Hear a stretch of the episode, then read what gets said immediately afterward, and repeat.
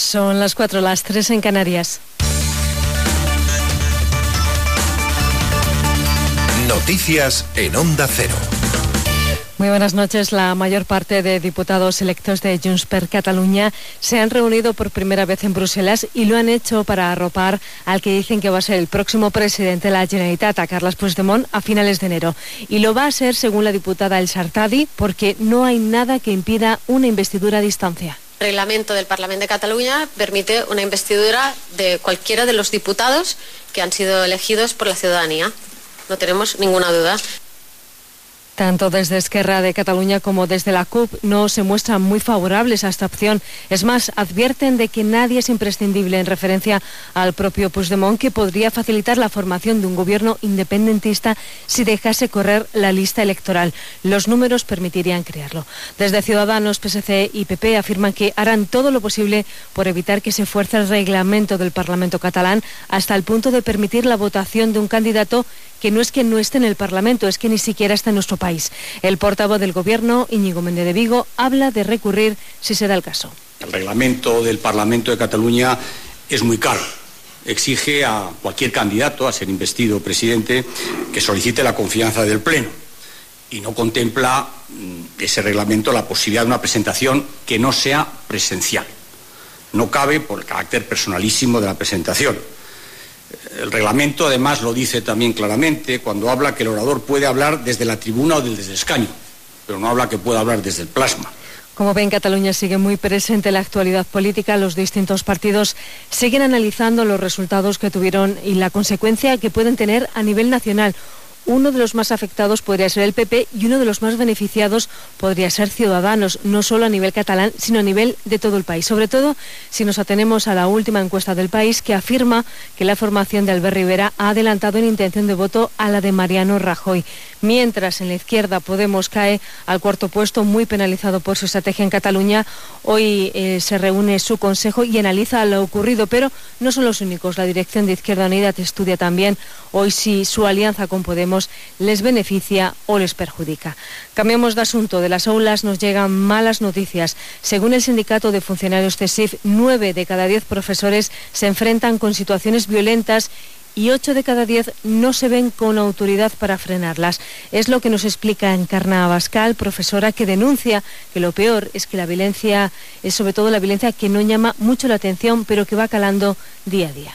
La violencia soterrada es la más dura para el profesor es la que más le afecta psicológicamente. Un caso en la prensa de, una superagresión física puede llamar mucho la atención, pero mm, creo que es más importante, mucho más importante, esa violencia del día a día.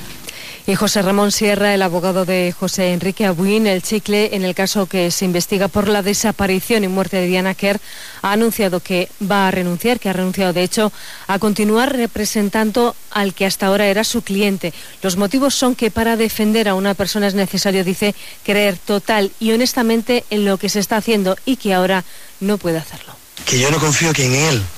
No, yo les he dicho que para poder ejercer la defensa, hay que creer honestamente en lo que uno hace y en la línea que sigue. Y si hay dudas en torno a la línea de la defensa, nuestras, nuestras, somos nosotros los que decidimos no seguir en esa. Y en Estados Unidos las intensas lluvias registradas en la costa de Santa Bárbara, en California, están provocando ya la muerte de al menos 18 personas, entre ellas cuatro niños. Hay además 43 personas en paradero desconocido. Las autoridades locales han ordenado la evacuación de unos 7.000 residentes de forma preventiva ante la llegada de las lluvias, a lo que se han sumado otras 23.000 que han abandonado sus viviendas de forma voluntaria. Es todo más información a las 5, las 4 Canarias se quedan en la compañía de Quédate con lo mejor aquí en Onda Cero. Síguenos por internet en ondacero.es.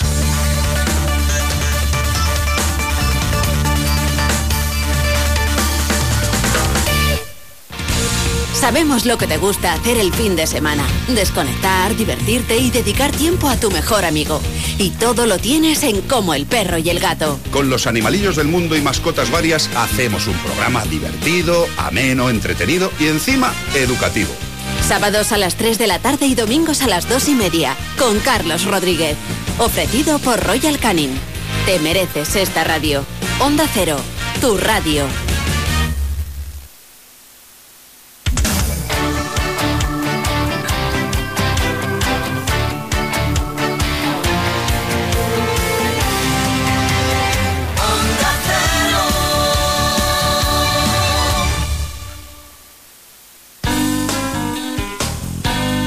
En Onda Cero, quédate con lo mejor.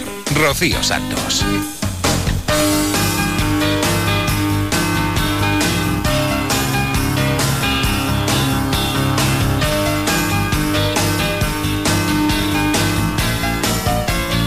Muy buenas noches a todos, bienvenidos a Quédate con lo mejor, el programa resumen de Onda Cero. Vamos a pasar un par de horas recordando los mejores momentos que han tenido lugar en esta casa en los últimos días. Vamos a ir a la Rosa de los Vientos, nos daremos una vuelta por Radio Estadio, también por el Transistor, visitaremos la Brújula, más de uno, Julia en la Onda, en fin, daremos un repaso por la mayoría de los programas de esta casa. Vamos a empezar precisamente por la Brújula. Esta semana conocíamos la triste noticia de la desaparición de la revista Tiempo y de la revista Interview. Precisamente Hemos hablado en la brújula con Ana Obregón, que fue portada de esta revista de interview en numerosas ocasiones. Hola, buenas noches, David. Buenas noches. ¿Cuántas veces ha sido usted portada de interview? ¿Cuándo qué? ¿Cuántas veces? Cinco he, he contado yo esta tarde. No lo sé, yo creo que tres o cuatro veces, pero la verdad es que, mira, cuando lo he leído esta mañana me ha dado una pena y una tristeza enorme, porque tanto interview como tiempo es que son historia de España, no sé cómo decirte, es como que ya vamos perdiendo todas las tradiciones nuestras, no sé, me siento como que amputan un poquito el periodismo, pero bueno, triste, triste. ¿Y, qué, ¿Y qué suponía, Ana, salir en una portada de interview? Bueno, yo no sé lo que suponía, es que la verdad es que yo soy actriz, soy presentadora y, y bueno, la verdad que llevaban muchísimo tiempo detrás yo siempre puse, y, eh, y lo saben en interview, el tema de que yo desnuda no quería salir, siempre tapando las cosas que hay que tapar. Y bueno, pues hicimos una portada que fue muy bonita, la última, para conmemorar, yo creo que fue el 25 aniversario. 25 años, sí, sí, sí. Sí, y dije, nada, ponerme toda de rosas, un poco emulando a American Beauty y a la película y, y bueno, pues feliz. Y de hecho hoy lo he subido a las redes y y, y de verdad que me, me, produce una gran tristeza, ¿no? No solo por toda la gente que se va a quedar en paro, sino porque yo creo que amputan un poquito eh, una parte muy importante que, como estabais diciendo, no es solamente portadas de, de mujeres famosas y, y, más que famosas, porque hay leyendas como Lola Flores, como Marisol. Sí. Es decir, eso era un poco, pues, el llamar la atención, pero luego había un periodismo de investigación eh, muy profesional, muy serio y muy profundo. Ah, no, pero, eh, espera, que está aquí Jesús Ribas. No, no, que yo, yo, yo, quería decir que todo esto que estamos diciendo eh, sí. es, es, es, es, magnífico, pues todo eso se, podía, se podía hacer porque efectivamente había unos soportes que eran sobre todo unos lectores que iban todas las semanas al, al kiosco y pagaban por eso, sí. que ahora, sí. como, estamos, como estamos muchas cosas en las redes, hay muchísimos que prefieren elegir otras vías para informarse y entonces sin darse, sin darse cuenta que sin el sustento de esos ingresos claro. se puede conseguir lo que conseguíamos, eh, hemos conseguido durante mucho tiempo. Sí, es que yo siempre estoy diciendo y lo pienso de verdad que esta revolución tecnológica va en detrimento de muchísimas cosas, entre ellas pues medios de información, eh, eh, todo, todo. Yo creo que va a acabar con todo, sinceramente. Hasta con el amor, fíjate a dónde voy. Bueno, no, eso es profundo, eso es muy profundo. Eso, eso, eso ya nos puede llevar a, a, una brújula específica ¿eh? sí. sobre el fin del amor. Sí, eso, ya, eso, ya, eso ya va fuera de lo que es, pero bueno, que yo lo siento muchísimo por, por todo, por los grandes profesionales que había detrás de, de, bueno, y en tiempo, imagínate, además, yo fíjate, tengo que recordar hice una portada de tiempo, yo no me acuerdo en qué año fue, creo que fue en 1900, mi madre yo, espera, 89 puede ser. Eh, sí, era una sí, portada por, por, por ahí más o menos. Se había elegido a, a, al hombre y a la mujer más deseados de España. Sí, Entonces eligieron a, a Adolfo Suárez y eh, que ya no ya no era presidente y a mí. Y entonces me acuerdo que bueno para hacernos la foto juntos fue imposible. Entonces siempre recordaré esa portada que la hice en mi casa y trajeron en un muñeco así de cartón.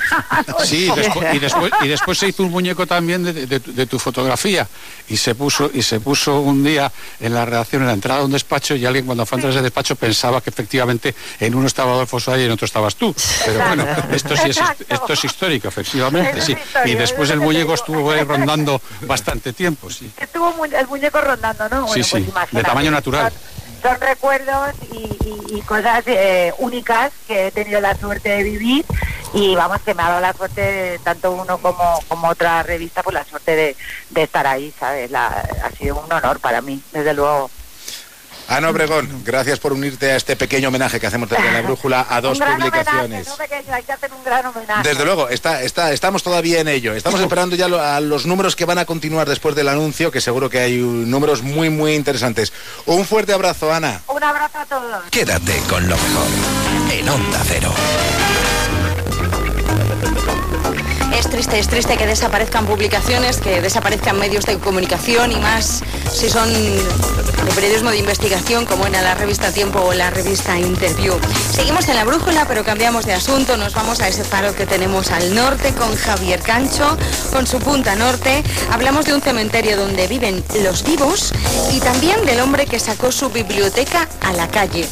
Existen los indispensables. Aquí procuramos seguir la, la pista a estas personas y ocurre que no siempre dejan rastro porque no todos tienen interés en que sus empeños acaben teniendo resonancia. Pero hoy nosotros vamos a contarles la historia de una actitud esencial que nos parece que ha trascendido poco y pensamos que debería tener el mayor eco posible, porque se trata de uno de estos casos que pueden ser considerados como formidables. Lo que sucedió transcurrió poco a poco, día a día, en un barrio de Manila. Ya saben ustedes que Manila, más que una ciudad, es una megalópolis y en enclaves tan grandes suelen encontrarse pobrezas enormes. Es en Manila, es en la capital de Filipinas, donde hay personas que viven en un cementerio. Es el cementerio de Nabotas que está en la zona portuaria de esa ciudad. Y allí cerca de 600 familias habitan entre nichos y desperdicios, porque no hay saneamientos, no hay agua potable, no hay recogida de basuras. Se trata sencillamente de inmundicia. Ese rincón de la sociedad humana es uno de los mayores retratos de la degradación y de la indignidad. Los niños juegan allí y crecen, y en muchas ocasiones lo hacen entre restos humanos, entre huesos. Hay algo así como escuelas dentro de mausoleos, de mausoleos ocupados por los vivos. Es un cementerio, pero también es el barrio más ínfimo entre los pobres.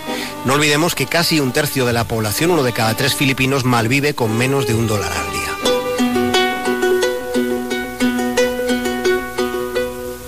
Es en Manila, en uno de sus barrios, donde puede encontrarse a Hernando Guanlao. Hernando es el hombre que abrió las páginas de los centenares de libros que tenía en su casa para que sus vecinos pudieran ir a la biblioteca. Lo primero que hizo fue montar unas estanterías en la calle, sin montar ruido, sin decírselo a nadie. Lo hizo al lado del lugar en el que vive y allí poco a poco fue colocando sus libros, todos sus libros, con la idea de que sus vecinos pudieran llevárselos prestados. El plan consistía en que aquellas gentes pudieran leer. Decidió que lo mejor es que no hubiera reglas, que no hubiera restricciones, ni siquiera que hubiera recomendaciones. No hacía falta rellenar formularios, ni tener carnés, ni nada parecido. Los que estuvieran interesados podrían llevarse un solo libro o también podrían llevarse muchos libros a la vez y quedárselos hasta que, hasta que los hubieran leído, ya fuera una semana o un año entero o incluso durante toda una vida si es que alguno de aquellos libros interesaba muchísimo a alguno de aquellos lectores que habían perdido el hábito de leer o que nunca lo habían tenido o que sencillamente no tenían la posibilidad de leer porque no tenían dinero para comprarse un libro. Se trataba, como digo, de leer, de poder hacerlo con todas las facilidades y con toda la confianza. Ese era el propósito. Casi 20 años después, los fondos de esa biblioteca no solo no han menguado, resulta que han crecido. Hay muchos más libros de los que había al principio. Sí, porque la decisión de Hernando Guanlao causó asombro y causó admiración enseguida. Su determinación, este gesto que tuvo, lo que, lo que supuso fue pues una especie de efecto dominó bueno, porque fueron llegando donaciones, muchísimas donaciones con el paso de los años. Y fue ganando fondos esta biblioteca en la calle, una biblioteca imaginada primero y culminada después por un solo hombre al principio y más tarde con la ayuda de otros. Fue lograda por un tipo capaz de mejorar la vida de muchos que ni siquiera conocía. Lo hizo dando un paso hacia adelante lográndolo con algo tan indispensable como es la generosidad. Fue con una actitud de la que podríamos llegar a decir hoy en día en nuestros tiempos, podríamos decir que es una actitud en vías de extinción en estos tiempos del individualismo ensimismado. Hernando Guanlao, después de haber diseminado un montón de libros por su barrio, después empezó a recorrer otros lugares, fue a otras barriadas también pobres. Hernando cogía su bicicleta y como equipaje lo que llevaba eran libros, entregaba historias, facilitaba la lectura y así dando ejemplo, después fueron apareciendo algunos discípulos que estaban dispuestos a conseguir algo parecido. Y fue así como creció un proyecto análogo en la provincia de Bicol, que es un lugar que está a unos 400 kilómetros de Manila, en un paraje llamado Bicolandia, es como lo conocen los que viven allí. Hace cinco años empezó a funcionar otra biblioteca callejera donde se prestan libros en las llamadas islas adyacentes de Filipinas y el método es muy parecido. Es allí donde está una ciudad que se llama Legazpi, que es un recuerdo más de la presencia que los españoles eh, tuvimos en aquellos confines del mundo. Y en el extremo sur de Filipinas, en el mismo país, en la provincia insular de Joló, hay un barco libro que recorre las islas de la región de Mindanao. Los discípulos de Hernando Guanlao están logrando poco a poco que los libros se lean. Los vecinos de Hernando Guanlao le llaman Nanien. Es la forma afectuosa de dirigirse a un hombre que respetan. Nanie salió a la puerta de su casa con sus libros para que fueran de mano en mano, porque él dice, él ama los libros, los quiere tanto que está dispuesto a desprenderse de ellos. Le parece un desperdicio que una vez leídos por él se queden acumulando polvo. Quiere tanto a los libros que prefiere dejar de tenerlos si hay otros que están dispuestos a abrir esas páginas por primera vez y encontrarse con los personajes y con los lugares. Generosidad es no esperar nada a cambio. No olvidemos una verdad universal. Se dice que solo se conserva lo que no se retiene. Y precisamente en la matriz de, de, esta historia que estamos contando, que es una historia fabulosa, en la matriz, digo, estuvo el afecto. Afecto indisoluble, porque Hernando tuvo la idea de prestar y regalar sus libros después, justo después de que hubieran muerto sus padres. Y fueron sus padres quienes le enseñaron a respetar los libros y decidió que compartirlos era una buena forma de honrar su memoria. Así es como fue desplegando esta biblioteca que está abierta 24 horas los 7 días de la semana y los 365 días del año. El único sistema de protección del que dispone son fundas de plástico para los libros, para que la lluvia no los deteriore. No hay inventarios de entrega y devolución para que la precaución no deteriore a su vez la intención, que es lo que él considera importante. La intención es que el libro prestado sea leído en un país donde no hay bibliotecas públicas en los barrios. Hernando Guanlao, conocido como hemos dicho como, como Nanie, es uno de los tantos indispensables que a lo largo de la historia de las, de las sociedades humanas pues hemos tenido. En ocasiones, como especie, podemos sentirnos orgullosos de nosotros mismos. Quédate con lo mejor, con Rocío Santos. Alberto Aparici en la brújula de la ciencia, siempre instruyéndonos y contándonos cuáles son los últimos avances científicos. En esta ocasión nos va a hablar muy brevemente de una estrella que conocíamos hace un par de años como la estrella de Tabi. Es una estrella que tenía un brillo extraño que de alguna manera su comportamiento era muy difícil de explicar. Ahora se ha publicado el primer estudio científico sobre este descubrimiento y él, Alberto Aparici, nos explica qué es lo que hemos averiguado sobre esta misteriosa estrella. A finales del año 2015, un proyecto de ciencia ciudadana descubrió una estrella cuyo brillo disminuía drásticamente sin explicación aparente. El fenómeno era tan extraño que se llegó incluso a barajar que se debiera a construcciones alienígenas que orbitaban en torno a esa estrella. Dos años después, un consorcio de más de 200 astrónomos acaba de publicar sus primeros resultados sobre la misteriosa estrella y parece que no. De alienígenas no hay prácticamente nada. Alberto Aparici, buenas noches, cuéntanos. Buenas noches, David. KIC 8462852, o como se la conoce familiarmente, la estrella de Tabi, ha sido uno de los fenómenos de la astronomía de los últimos tiempos, y especialmente desde que en la segunda mitad de 2017 sufriera varias oleadas de oscurecimientos, como ya había pasado en 2013 y antes en 2011. Esta vez, sin embargo, estábamos preparados, y una hueste de astrofísicos observó cómo perdía brillo y lo volvía a ganar. La conclusión principal es que durante estos episodios la estrella pierde más luz azul que amarilla y roja, un comportamiento que podemos atribuir fácilmente a que es una nube de polvo probablemente muy fino la que está tapando la luz de Tabi. Un fenómeno similar en realidad ocurre en nuestra atmósfera, cuando la luz se encuentra con las moléculas de gas y el azul se dispersa rápidamente por el cielo, dándole su color. Desde luego, si lo que estuviese tapando la estrella fuese un planeta o una gran nave espacial, como se ha dicho, taparían por igual la luz roja y la luz azul. Así que parece que esto está descartado ahora mismo. Este estudio ha contado con la participación de varios científicos españoles. Nosotros hemos podido hablar con Héctor Socas Navarro, que es investigador en el Instituto de Astrofísica de Canarias, y nos ha dicho lo siguiente. Yo pienso que este es un primer artículo que sirve para anunciar eh, un poco los resultados más evidentes y, fundamentalmente para presentar en sociedad esta gran colaboración internacional que se ha montado, pero que podemos esperar que eh, en los próximos meses seguramente aparezcan ya más artículos con, con resultados más detallados. Así que ya ves, David, tendremos que seguir estando atentos porque todavía no sabemos lo que es esa nube de polvo y es posible que la estrella de Tabi aún se esté guardando alguna manera de deslumbrarnos. Everybody loves the things you do, from the way you talk to the way you move. Everybody here is watching you, cause you feel like home. You're like a dream come true. But if by chance you're here alone, can I have a moment before I go? Cause I've been by myself all night long, hoping you're someone I used to know.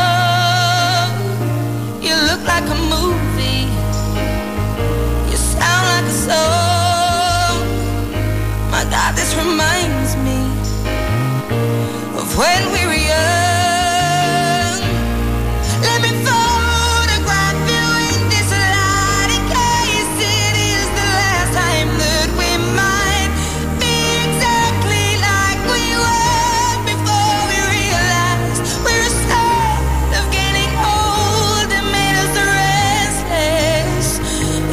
just like a movie. It was just like a song. I was so scared to face my fears. Nobody told me that you'd be here. And I swear you moved overseas. That's what you said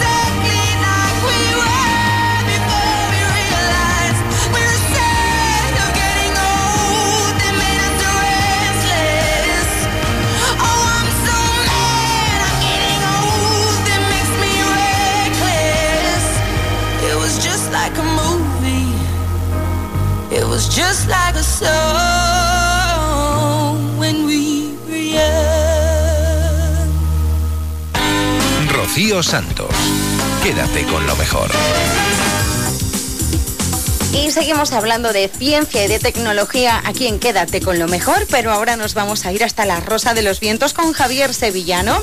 En su sección Fronteras del Futuro nos cuenta, nos trae cuáles son las novedades tecnológicas que vienen en este 2018. Solo un par de ellas. Si queréis escucharlo el audio al completo, lo tenéis en nuestra web en ondacero.es. Hasta ahora el, concepto que tenemos y la experiencia en realidad virtual es muy aislada, es muy solitaria. Tú te pones las gafitas y interactúas contigo mismo y con lo que estás viendo por, por estas gafas. ¿no? Lo que se pretende en esta, a partir de este año es que empieza a despegar la realidad virtual, pero conjunta, con más personas, que tú puedas disfrutar, eh, jugar, trabajar y explorar otros mundos virtuales, eh, pero en conjunto, no solo de forma individual, que puede llegar a ser un poco... mm, O sea, aburrido, realidad virtual grupal. Grupal, por así decirlo, ¿no? M- más o menos, ¿no? Una cosa, voy a incordiar No, un poquito. Digo, A ver, mete, mete el dedo. A ver, Que es que es que las gafitas de la realidad virtual está desorbitada Mira de este- precio. este- estas ya que, ya que que- quieren a popularizar lo que bajen los precios. eh, eh, paseando por el centro de Madrid, por un gran Paseando. centro comercial, eh, uno de los escaparates lo han dedicado a la realidad virtual, pero poniendo a la gente, haciendo pasar a ese escaparate en, en la calle Preciados, concretamente de Madrid, y entonces la misma gente, eh, personas se sentaban voluntariamente a experimentar la realidad virtual, se sentaban eh, incluso en estos sistemas que hay, que no solo es con la gafa, sino que te sientas en una butaca y te conduce. Ah, bueno, te sí, eso es que hay un bueno, cine ahora que están promocionándolo. Bueno, pues lo hacían de cara al público, entonces tú estabas fuera de la calle y viendo a esta gente cómo disfrutaban, y sobre todo los más pequeños, claro, para ellos es una experiencia, y son los que antes se adaptan a estas cosas, y cuando les veías bajar del ratito que habían estado, eh, eran como, no, todo lo contrario, era como si vinieran de un mundo que todavía los demás no conocemos, ¿no? Como, como una experiencia que... que que- que mm, evidentemente eran, me imagino, yo no llegué a comprobarlo, pero eran juegos y cosas así, pero la posibilidad de llegar a un a, a- a partes de, de- de la realidad virtual, en este caso, que todavía no conocemos ni tenemos experimentadas. ¿no? Y la nueva tendencia que se usará en el mundo de la tecnología tiene que ver con algo que, puede conocemos ser y que contrario a todo lo anterior que hemos Sí, comentado, eh, que es la democracia. La democracia aplicada o la tecnología aplicada a la democracia. Es decir, eh, aquí entre los gurús dicen que el fenómeno de las blockchain, de las eh, eh, las cadenas de bloques, estas que ya hemos hablado varias veces, que Juanjo nos explicó también a, finales de año, aplicadas a las criptomonedas, pues esta tecnología, el blockchain, aplicados a mm, asuntos, a otro tipo de asuntos, como legales y, mm, de gobiernos, puede hacer despertar, por así decir, eh, la conciencia democrática de cada individuo. Eh, ¿En qué sentido puede eh, favorecer o puede ayudar a despertar este, este instinto, por así decir, dormido? ¿no? Bueno, pues el, fenómeno o la, tecnología blo- blockchain lo que modifica es cómo se recogen y se, o se puede modificar cómo se recogen y recuentan los votos y minimizar evidentemente el riesgo de fraude y la manipulación que a día de hoy se, se puede hacer todavía en, en este tipo de, de recuento. Es decir, puede ser la llave del futuro para que eh, más voces eh, mm, pueden, puedan llegar a, a su eh, objetivo final, es decir, a ser escuchadas Eh, por el por optimismo por también O sea, es que una está- el optimismo de toda esta gente, Que evidentemente, te dé la oportunidad de referéndums más, más a menudo. o participar de forma más activa Por eso, o, con más claro, eh, tipo referéndum. eh, en las decisiones políticas que puedan tomar los que manejan al final el gobierno. Que Una no cosa es que hagan caso o no hagan caso. Como tú muy dices, todas estas tendencias que los gurús anticipan, que pretenden que, Por sean cierto, esos eh, estos gurús, años, los gurús antiguamente llevaban turbante, ahora llevan Esto traje. que imagínate que cada vez que quieren cambiar una ley o llevan una modificación de una ley en el Congreso tal, dicen no, no solamente son los políticos que hemos elegido, sino que ahora todo el pueblo vota. Claro, con pero esto, vota con pum, una decisión más... eh, opinamos. Quédate con lo mejor en Onda Cero. De la mano de Luis Javier Velasco repasamos las publicaciones de la revista Año Cero y nos hemos parado en el artículo sobre los encuentros con seres de otras dimensiones, con humanoides en Canarias. Pues mira, esto fue una vez que estábamos hablando un grupo de amigos y entonces eh, simplemente él dijo, un día vi un tío, estábamos hablando de Tibicena, que son los, perros espectrales negros, no precisamente Tibicena, dice, un día vi un tío muy alto con una capa y un extraño sombrero. Yo mismo le dije, no digas nada, no digas nada. Y como tenía un papel y un bolígrafo a mano, dibujé tapando con la mano eh, un, un boceto, un boceto no, un dibujo completo, tapé con mis ambas manos, digo, continúa. Eh, Javier, en paz descanse, porque el chico falleció en abril del 2013, lo lamento mucho, yo y todo. Pues resulta que cuando le enseño el dibujo, después de haber contado que iba con un ciclomotor por la puerta del cementerio de, de San Isidro, de Galdar, encima Galdar, que es una zona caliente, ufológicamente hablando, se encontró ese ser se quedó asombrado cuando al sacar el dibujo, con total precisión, Bruno, le enseñé lo que él había dicho antes de que él lo contara. Es decir, un extraño humanoide de más de cuatro metros de altura, con una capa que llega hasta los tobillos, todo embozado en absoluto color negro y sobre todo el sorprendente y llamativo caso de un sombrero de copa demasiado largo convendrás conmigo que si, es verdad que la gente puede ver cosas absurdas o como se denomina del nahual, del mundo del absurdo, ¿cómo es posible que yo dibuje algo? Y además con precisión. Pues eh, tiene muy poca explicación, como tantos y tantos eh, de los casos eh, que comentas y que conoces. ¿Hay algún vínculo entre ellos? Eh, porque el primer vínculo es que sucede en Canarias, eso eh, parece rotundamente cierto que algo eh, pasa ahí, pero entre todos los casos, ¿te has encontrado algún tipo de unión entre ellos? Pues mira, sí, vamos a ver, eh, casos de caballeros oscuros tengo varios en Gran Canaria, tengo un par de ellos en la Isla del Hierro, pero básicamente suelo, eh, digamos, me llegan esos casos a mí, ¿no? Estoy convencido de que por toda Canarias hay muchos más, pero la gente no te los cuenta porque son verdaderamente absurdos. Y cada vez que alguien, una persona particular cuenta esto, uno, va a haber una erosión en su imagen pública y dos, eh, el testigo se cree en la obligación de demostrar algo que es indemostrable. Ese quizás sea el trabajo del investigador. En este caso, yo tengo atesorado más de 16 casos de este tipo de fenómeno de tibicena. Llegamos, pasamos de los 60. Pero es precisamente la acumulación de casos y seguir el rastro lo que te puede permitir elaborar una serie de teorías que pudieran explicar estos fenómenos. Pero innegablemente, uno, no son netamente exclusivos de Canarias, eh, ya se dan en, en diferentes sitios, incluso en nuestro país, incluso en el extranjero, pero allí tienen una particularidad muy rara, también ahí en Península pues está casos muy parecidos, quizás varía el sombrero, otros le llaman la pantalla, la- pero bueno, el, el- el embozado o el- la persona que tiene una capa densa negro que se manifiesta en camino, como los tibicenas exactamente, que, tienen mucho en común, lo cierto y manera es que parece que buscan ser vistos porque se manifiestan en calles o en caminos y senderos. Side of heaven. But I did it to myself. I did it to myself. Trading in my forever. But I did it to myself.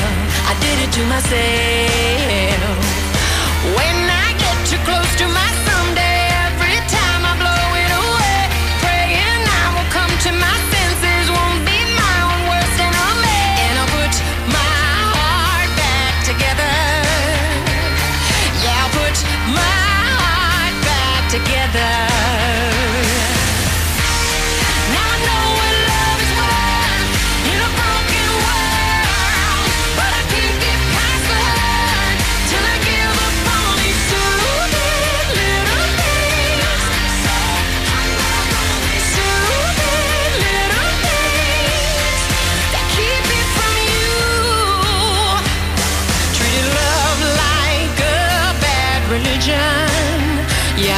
To myself. I did it to myself. But I won't stay here unforgiven. When I did it to myself, I did it to myself.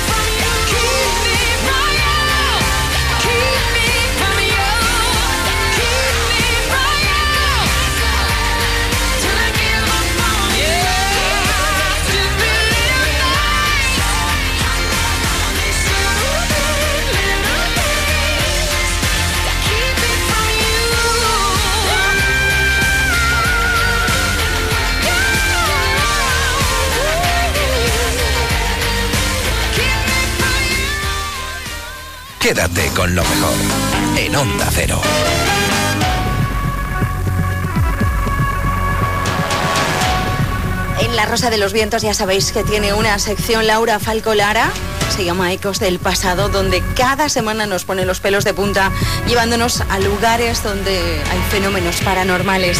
La semana pasada nos llevaba hasta la India, a la ciudad fantasma de Bangar, donde hay una fortaleza encantada y un montón de sucesos. La verdad es que es una historia que cuando la leí me llamó muchísimo la atención por lo distinta que es quizás a las historias que habitualmente comentamos. En este caso es una historia de leyendas, es una historia de creencias que acaba afectando a todo un pueblo entero que decide moverse debido a esas creencias. Hablamos de la ciudad fantasma de Bangar, una ciudad que se encuentra en el estado de Rajasthan y que se estableció por primera vez en 1573 durante el gobierno de Bangwat Das. En ese momento se estableció eso como la residencia de su segundo hijo.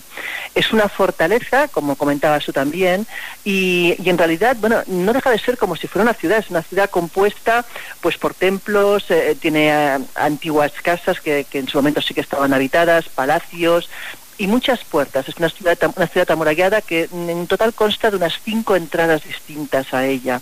Eh, por lo que cuenta la gente que ha estado, yo no he estado porque realmente si hubiera estado, yo creo que me acordaría por la descripción porque es un lugar precioso. Es un lugar pintoresco donde los haya, un lugar abandonado, un lugar lleno de relatos oscuros, de leyendas y eh, un lugar que no se puede pisar a ciertas horas desde 1783, desde que una leyenda negra o dos leyendas negras se instalaron entre sus paredes. El Servicio Arqueológico de la India considera a este lugar, a esta fortaleza abandonada, como el lugar más embrujado de toda la India. Un lugar embrujado que parte eh, de algunas eh, leyendas eh, que son preciosas, ¿eh? Mira, eh, la fortaleza, como te decía, lleva más de 200 años abandonada, abandonada en cuanto a, a- a- vivir en ella. Antes se vivía en ella, antes de hecho toda la ciudad vivía en ella, y la abandonaron hace unos 200 años y cambió incluso su nombre debido a, la- lo que había ocurrido en ella.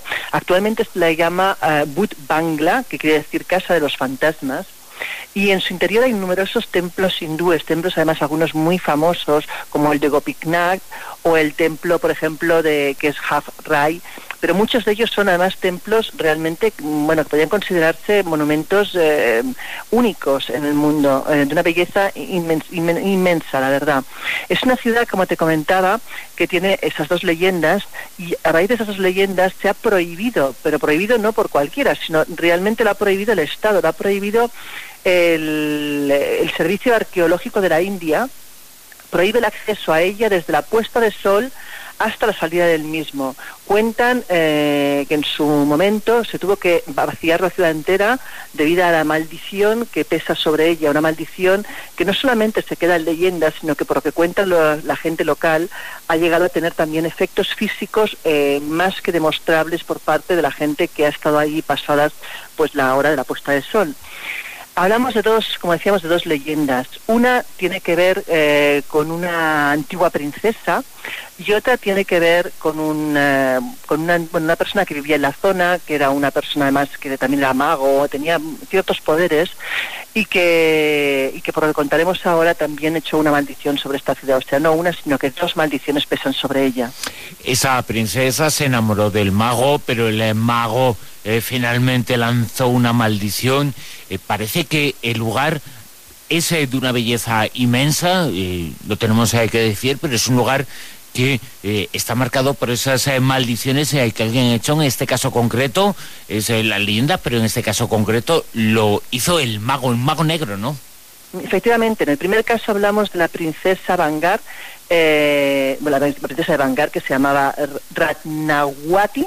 Los nombres hay que decir que si los pronunciamos mal, que por Complicadísimos, ¿eh? Dios, que alguien nos disculpe porque son nombres muy complicados de pronunciar para nuestra lengua. En este caso, esta princesa con 18 años eh, empezó a recibir ofertas de matrimonio de muchos príncipes de la zona. El caso es que, como bien contabas tú, hubo un mago, el denominado mago negro, que se enamoró locamente de ella y pese a las múltiples veces que ella la re- le rechazó, él seguía empeñado en conseguir su, su amor.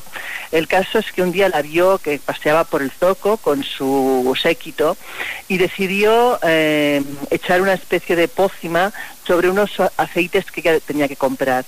El caso es que uno de sus sirvientes vio lo que estaba haciendo y se lo dijo a ella, con lo cual aquello no, no, no, no, no, no llegó a buen término. Ella sabía que aquel aceite estaba evidentemente, eh, tenía en él un hechizo para que ella se enamorara de él, con lo cual lo tiró al suelo y no consiguió lo que él quería. Tan, tal fue la rabia que él acumuló eh, cuando vio que no conseguía su propósito, que decidió pues maldecir la ciudad para siempre. Y de hecho la maldición que pesa sobre esa ciudad es que cualquiera que pasada la puesta del sol eh, esté todavía entre sus paredes, eh, pues va a verse condenado a vagar por siempre entre sus muros. Quédate con lo mejor, con Rocío Santos. También queremos hacernos eco esta semana en Quédate con lo mejor de uno de los microrelatos de la Rosa de los Vientos. Este está escrito por Raúl Jimeno desde San Sebastián y se llama Decisiones. No sé cómo he llegado hasta aquí, pero estoy en una sala de aspecto transparente con una mujer enfrente explicándome, según ella, el sentido de la vida. Pero primero os voy a contar algo más de mí. Toda mi vida me he dedicado al vertiginoso mundo de la bolsa. He especulado y me he hecho rico, pero también me he arruinado. Lo mismo que les ha pasado a mis clientes. Era un juego arriesgado y ellos lo sabían, por lo que nunca sentí remordimientos cuando perdían. Tengo que reconocer que lo pasé realmente bien jugando a invertir en activos de lo más variados. Y finalmente, en criptomonedas. Todo un descubrimiento que me ha hecho vivir de fiesta en fiesta y con todos los lujos en los últimos tiempos. En los demás aspectos de mi vida no he tenido que tomar ninguna decisión importante y me he limitado a vivir sin complicaciones, sin hijos, sin ninguna novia que me durara más de un par de meses, sin comprometerme con nada. Todo pese a que tengo, bueno, tenía mis cuarenta y pocos años. Y al final, una de las cosas más graciosas es que he muerto de un ataque al corazón mientras hacía running, intentando ligarme a una rubia de mi oficina con la que había quedado después de la sesión de compras y ventas, y creo que me gustaba por algo más que por su físico. Pues nada. Sigo en la sala transparente, donde esta mujer me está explicando cómo va a ser mi siguiente vida, y lo que me está pareciendo literalmente surrealista es que, atención, para la nueva vida en la que no moriré, tengo muy poco capital con el que empezar ya que dicho capital está basado en las decisiones importantes que tomé durante mi vida. La mujer me dice que tiene que irse un momento y que ahora volverá. Mientras tanto, las paredes de la sala se transforman en momentos pasados de mi vida. Después de un buen rato en el que me río al principio y luego me siento un tanto aburrido, vuelve a aparecer. Joder, que me dice que mi saldo de decisiones de mi vida anterior es tan bajo que he de regresar. A ver si lo hago mejor, que no me da ni para una vida de lo más simple en el nivel superior. Que acaba de cambiar la cotización de los valores de las decisiones tomadas y ahora se exigen más decisiones importantes para pasar al siguiente nivel. ¿Pero esto qué es? ¿Pero aquí, en el más allá, también hay cotizaciones? Nada, que me mandan para abajo otra vez, al nivel inferior, a la tierra. Escucho a los médicos diciendo que solo una descarga más, que el pulso vuelve. Joder, qué duro es el despertar. Han pasado unos días, sigo aquí en el hospital, pero hoy dicen que me dan el alta. Tengo una cosa clara. Dejo la bolsa y todo lo relacionado con ello. Creo que me voy a poner en una panadería y dedicarme a hacer pan casero. Tal vez me apunte al gimnasio. Ya veremos. Y sobre todo, tengo ganas de vivir más despacio, pero viviendo más y con tiempo para cosas tan simples como leer un campo recién cortado. Rocío Santos, quédate con lo mejor.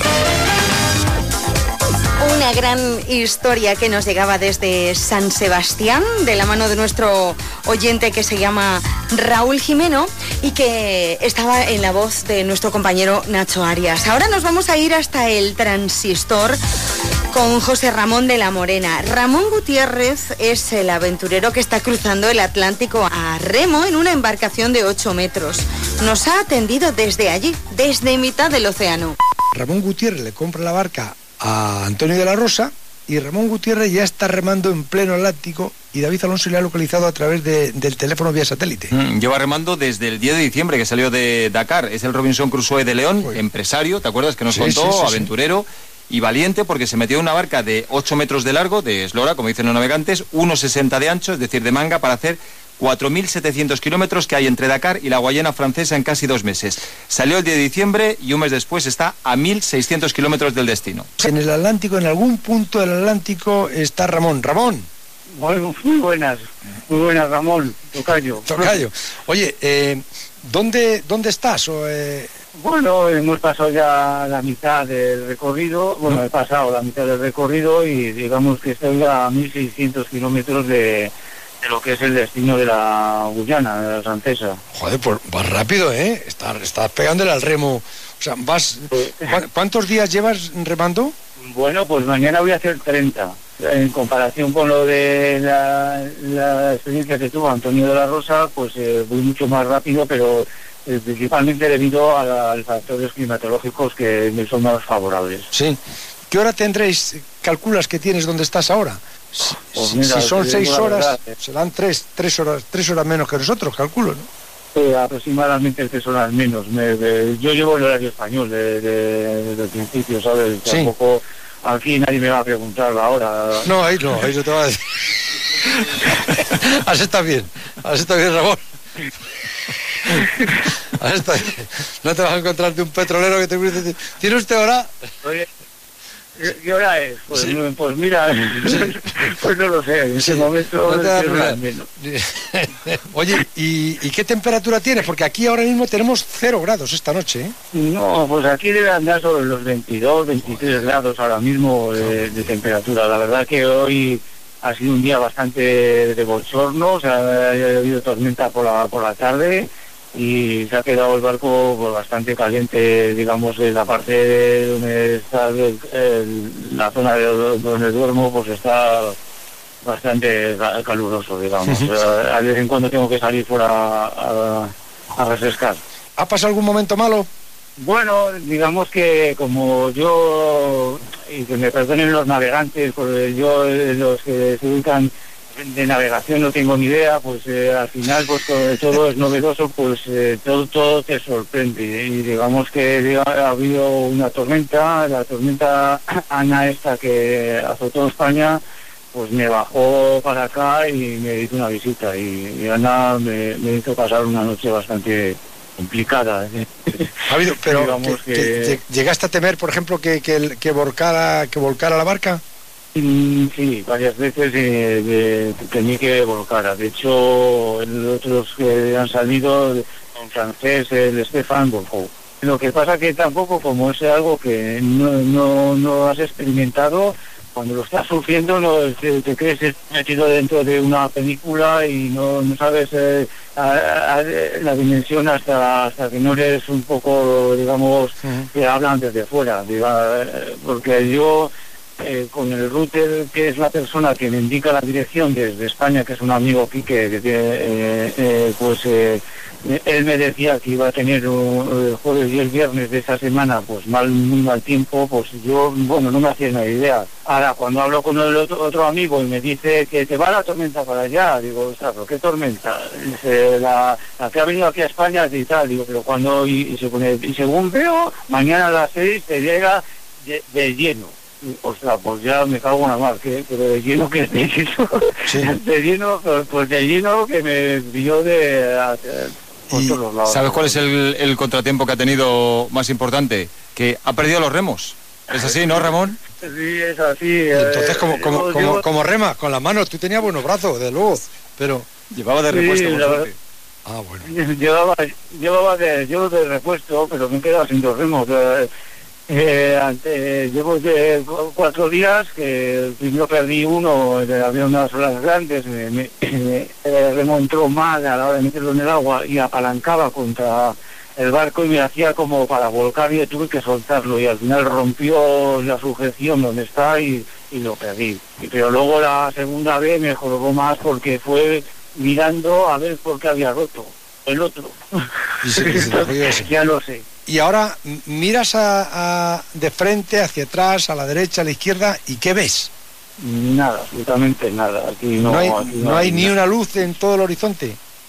Nada, absolutamente nada. La verdad es que sí, eh, impresiona bastante, sobre todo en los primeros días. eh, la fuerza que hay aquí, eh, naturaleza, es, es bestial, por- porque cuando tú te metes dentro de una corriente de estas de ahí en el océano, eh, es como un río de, eh, yo que practico piragüismo de aguas bravas, pero inmenso. Quédate con lo mejor en Onda Cero. Toda la buena suerte del mundo a mi paisano Ramón Gutiérrez, este aventurero que está cruzando el Atlántico. Los días que le queden, que le vaya muy bien todo, que tenga viento favorable y que llegue antes de lo previsto. Nosotros terminamos esta primera hora con los gazapos, pero no de Julia, sino del Radio Estadio. Son las conservas que nos trae Alberto Collado. Son las primeras de este 2018.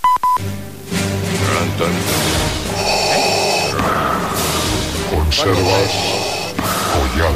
Son las 8 y 25 minutos, 7 y 25 minutos en Cataluña. ¡Se adelanta la Real! Ojo al Barça, ojo al Barça y a la Fanta, señores. Ojo, capa, vaca, fuera. ¿En qué quedamos? pueblo, la de Villarrabo en... Tenemos que destacar el buen Yo no escucho el programa, ¿eh? aberrante, demencial y lamentable. Derby gallego de por Celta que se disputa en Badajoz. En Badajoz, no, eh, bueno. Ay, qué, tontería. que se disputa. bueno. Tenemos que recordar a nuestros oyentes bueno, oye, pues un lapsus. Oye, Bueno, el torneo bueno, ibérico. Bueno, Que coño. que gallego en el torneo ibérico. Ha habido partidos de Liga Española que se han jugado en, En China. Badajoz. Ah, no, en China no. No, porque estaba porque ha habido campos clausurados. El Rayo creo que jugó en Badajoz una vez. Sí, pero nunca un derbi gallego. Claro, no, un derbi gallego no, pero bueno, chico, tampoco... Osasuna jugó de local en A ver, lo mejor es la ración de, de Badajoz- Bada- Bueno, da igual. da igual. Bueno, como esta sección es boicoteada semana Venga, tras ponlo semana, ya, que me y tengo que mirar. que no es fija. Y nosotros, pues hay que digo. refrescar un poquito a los oyentes, sobre todo en este Sí. día de, de Reyes, Paco. Eh, así acabó 2017, conserva del año que recordamos en este día de Reyes. Dale un poquito. saque de banda para el Real Madrid. Pues vamos con el último minuto. Biwingan. Estamos en el 18, 18. que no sabía quién le tocaba. Cuando apuestas en Biwin, vives cada jugada como si estuvieras en el terreno de juego. Biwin. Biwingan.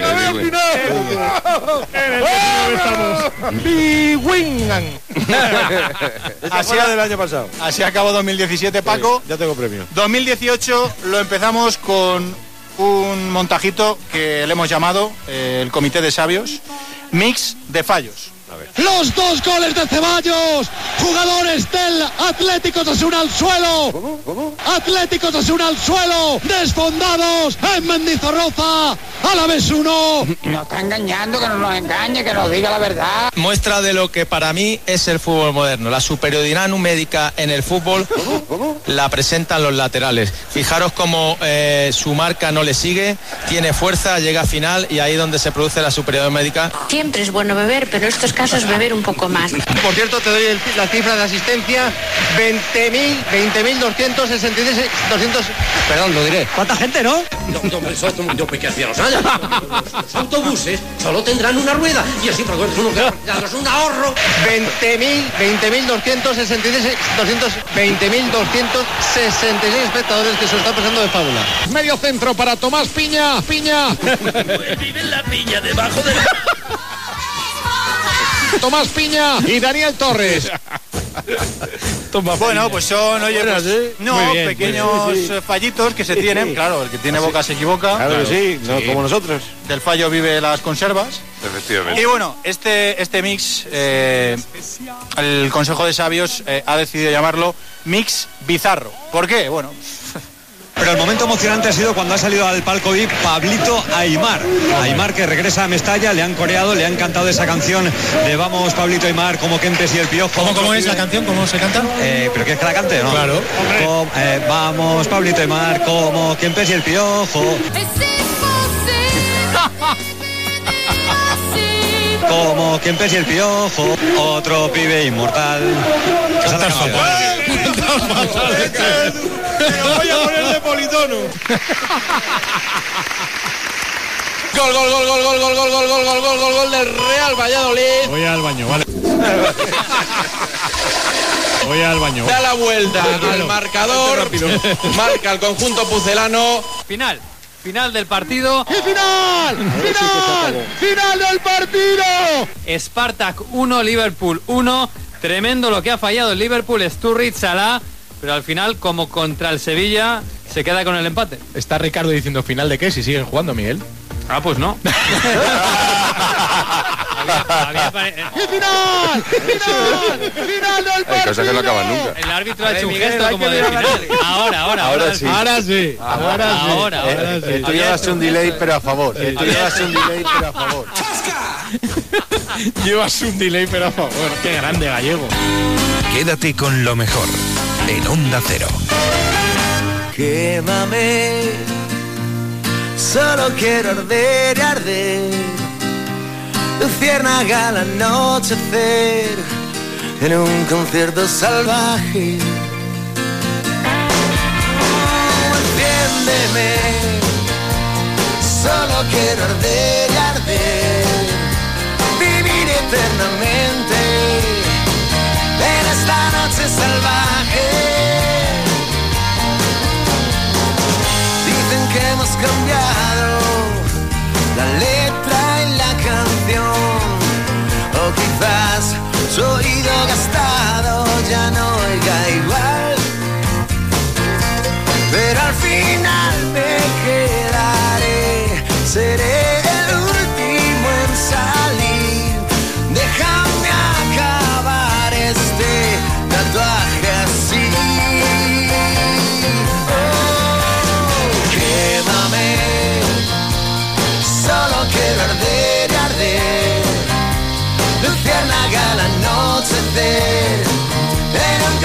salvaje. Oh, enciéndeme, solo quiero arder y arder. Vivir eternamente en esta noche salvaje. En la cola del paro no hay sitio para soñar.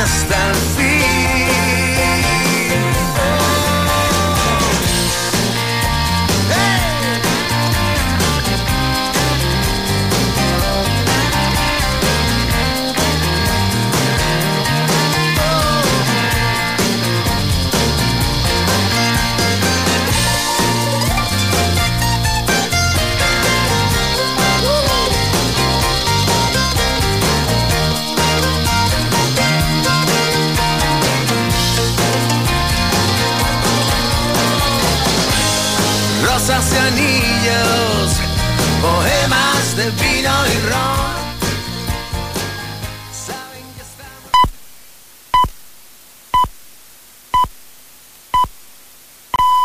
Son las 5, las 4 en Canarias. Noticias en Onda Cero. Buenas noches. Los diputados de Junts per Catalunya están decididos a conseguir que su candidato Carles Puigdemont sea el nuevo presidente de la Generalitat, incluso aunque no asista a la sesión de investidura. El motivo es que, según entienden, no hay nada en el reglamento de la Cámara que lo impida. Desde la lista más votada, la de Ciudadanos, su líder Inés Arrimadas ha dejado claro que su formación no está para más triquiñuelas de este tipo. Nosotros no vamos a aceptar ninguna ocurrencia ni ningún jueguecito. No se puede ser eh, presidente de la Generalitat investido por Skype mientras está huido de la justicia en Bélgica. Creo que eso lo entiende todo el mundo. Y si, por no lo no lo entienden, no descartan, al igual que otras formaciones como la de los socialistas o los populares, recurrir esa posible votación ante los tribunales. Sea como sea, la semana que viene se conforma el nuevo Parlamento catalán y el PP le pide a Ciudadanos que le ceda algún diputado para poder tener grupo propio en la Cámara, al igual que lo ha hecho Esquerra con la CUP, que no ha obtenido diputados suficientes para tener grupo. Lo pedía así el portavoz del Gobierno Íñigo Méndez de Vigo. Que no quieren permitir, estando un diputado, que el Partido Popular eh, tenga un grupo parlamentario. Es decir, que mientras que parece que en el campo independentista, secesionista, hay solidaridad, van a prestarle uno al CUP, parece que CS no quiere que los, los constitucionalistas tengamos voz propia, una voz propia más. Estoy seguro que a los, que votaron al CS por el voto útil como pidieron las elecciones, este tipo de comportamientos les gusten. Por lo tanto, las cosas cambian en la vida. Los precios se mantienen estables en nuestro país. El IPC ha cerrado este pasado 2017 en el 1,1%, una décima menos de lo esperado. En cuanto a la previsión de cara a este 2018, es que sigan así, aunque todo depende de lo que pase con el precio del petróleo, que no deja de subir, como explica la secretaria de Estado de Economía, Irene Garrido.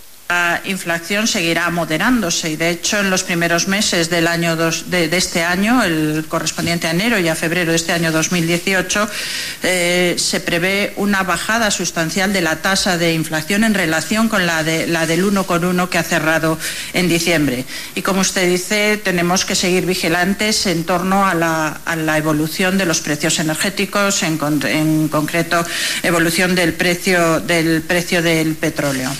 Los mercados están pendientes del petróleo, también lo están de que se confirme el acuerdo de gobierno en la mayor economía de Europa, la alemana. Este viernes la canciller Angela Merkel ha llegado a un pacto con los socialdemócratas de Martin Schulz tras cuatro meses de gobierno, un pacto que permitirá dar estabilidad al país, como explica el propio Schulz. Con este espíritu creo que las conversaciones preliminares han dado un resultado sobresaliente. Para nosotros lo que hemos plasmado no es retórica. Somos serios y creo que podemos decir que esto supone el fin de largas negociaciones. Los otros dos partidos también lo toman en serio. Y al menos tres iglesias católicas han sufrido este viernes ataques con artefactos incendiarios en la capital chilena, en Santiago, una semana antes de la visita del Papa Francisco. El presidente de Chile, Sebastián Piñera, ha condenado los ataques a las iglesias y ha sostenido que el odio y la intolerancia no pueden primar sobre el respeto y el Estado de Derecho. Tenemos un plan que lo estamos re- revisando de nuevo, tenemos clasificado todas las parroquias, la- que tienen todas distintas dimensiones, ten- que son muchas además. Y claro, habrá que reforzar los, los recorridos para que no se produzcan este tipo de hechos. Hasta ahora son cosas menores, como ustedes se pueden dar cuenta, en algunos casos bastante menores. Es todo, más información a las 6, las 5 en Canarias y como siempre en nuestra página ondacero.es. Síguenos por internet en ondacero.es.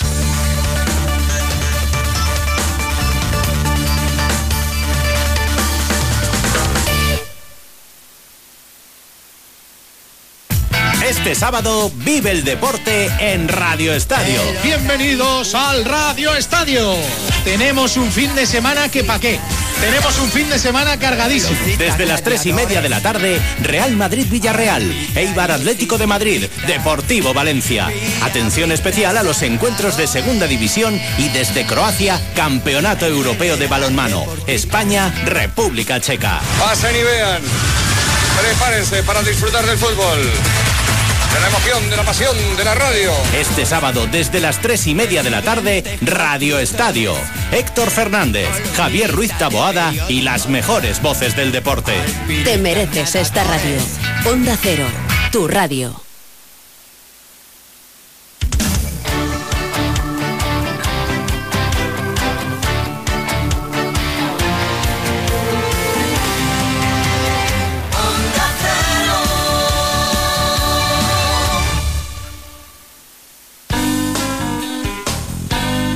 En Onda Cero, quédate con lo mejor. Rocío Santos.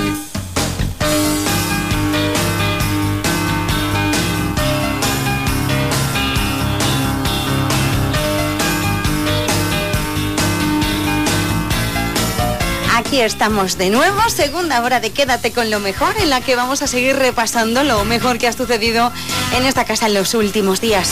Ya sabéis que si queréis escuchar los audios al completo los tenéis en ondacero.es. Ahí podéis escuchar todas las entrevistas, los reportajes y también en las aplicaciones para el móvil y la tablet, que son gratis, ¿eh? Nos vamos a ir a más de uno, a conocer la historia de Tizón.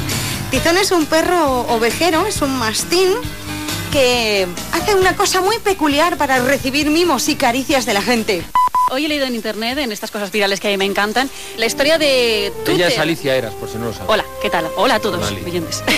la cuenta Manuel Delgado es un tuitero que ha publicado pues varios tweets contando que este pasado domingo, mientras estaba en bici pues por Navacerrada, apareció de repente junto a una pareja un perrito. El perro apareció junto a una pareja que disfrutaba de un paseo mañanero, de estos de dominguero, ¿no? Estaban, el perro estaba inmóvil, soltando algún tímido lamento, y Manuel preguntó a la pareja que- qué había pasado con el perro, ¿no? Y ellos comentaron que el perrito iba andando hacia ellos y de pronto se había desplomado. Ay, pobre. Pobrecito. En ese momento llamaron al número de teléfono que el perro llevaba grabado en el, colla- en el collar, pero bueno, resulta que estaba apagado.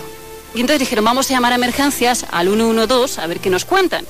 Le remitieron a la Policía Municipal de Navacerrada. Y allí, tras unos segundos de espera, contesta un policía y lo primero que le pregunta a Manuel, ¿sabéis lo que es? A ver qué. ¿Es un mastín negro?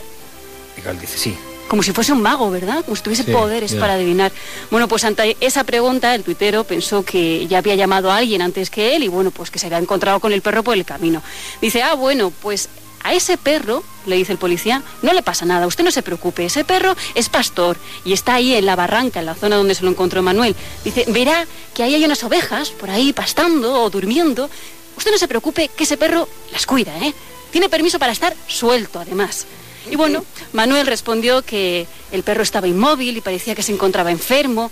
Y el policía le dice, ese perro, ese perro está fingiendo. Y dice Manuel, ¿cómo que fingiendo? Y dice el policía, resulta que el perro tiene la costumbre de hacerse el muerto cuando se acerca algún paseante, para que le hagan caricias y le den comida. Ya verá usted, como si se aleja, el perro se levanta y se va tan campante. Dice, déjelo ahí, ya verá cómo no le pasa nada. Efectivamente, Manuel se alejó. Con tan solo unos pasos, el perro se incorporó. Manuel se volvía y el perro se volvía a tumbar. ¿Qué jeta tienen? ¿Qué Se jeta llama tienen? Tizón y es el mejor actor que se ha visto en mucho tiempo. Pesa unos 70 kilos y tiene una mandíbula y un cuello con los que te puede arrancar un brazo casi sin hacer fuerza. Pero Tizón Juanra no quiere tu brazo, ni ser pastor, quiere tus caricias y ser actor. Quédate con lo mejor en Onda Cero.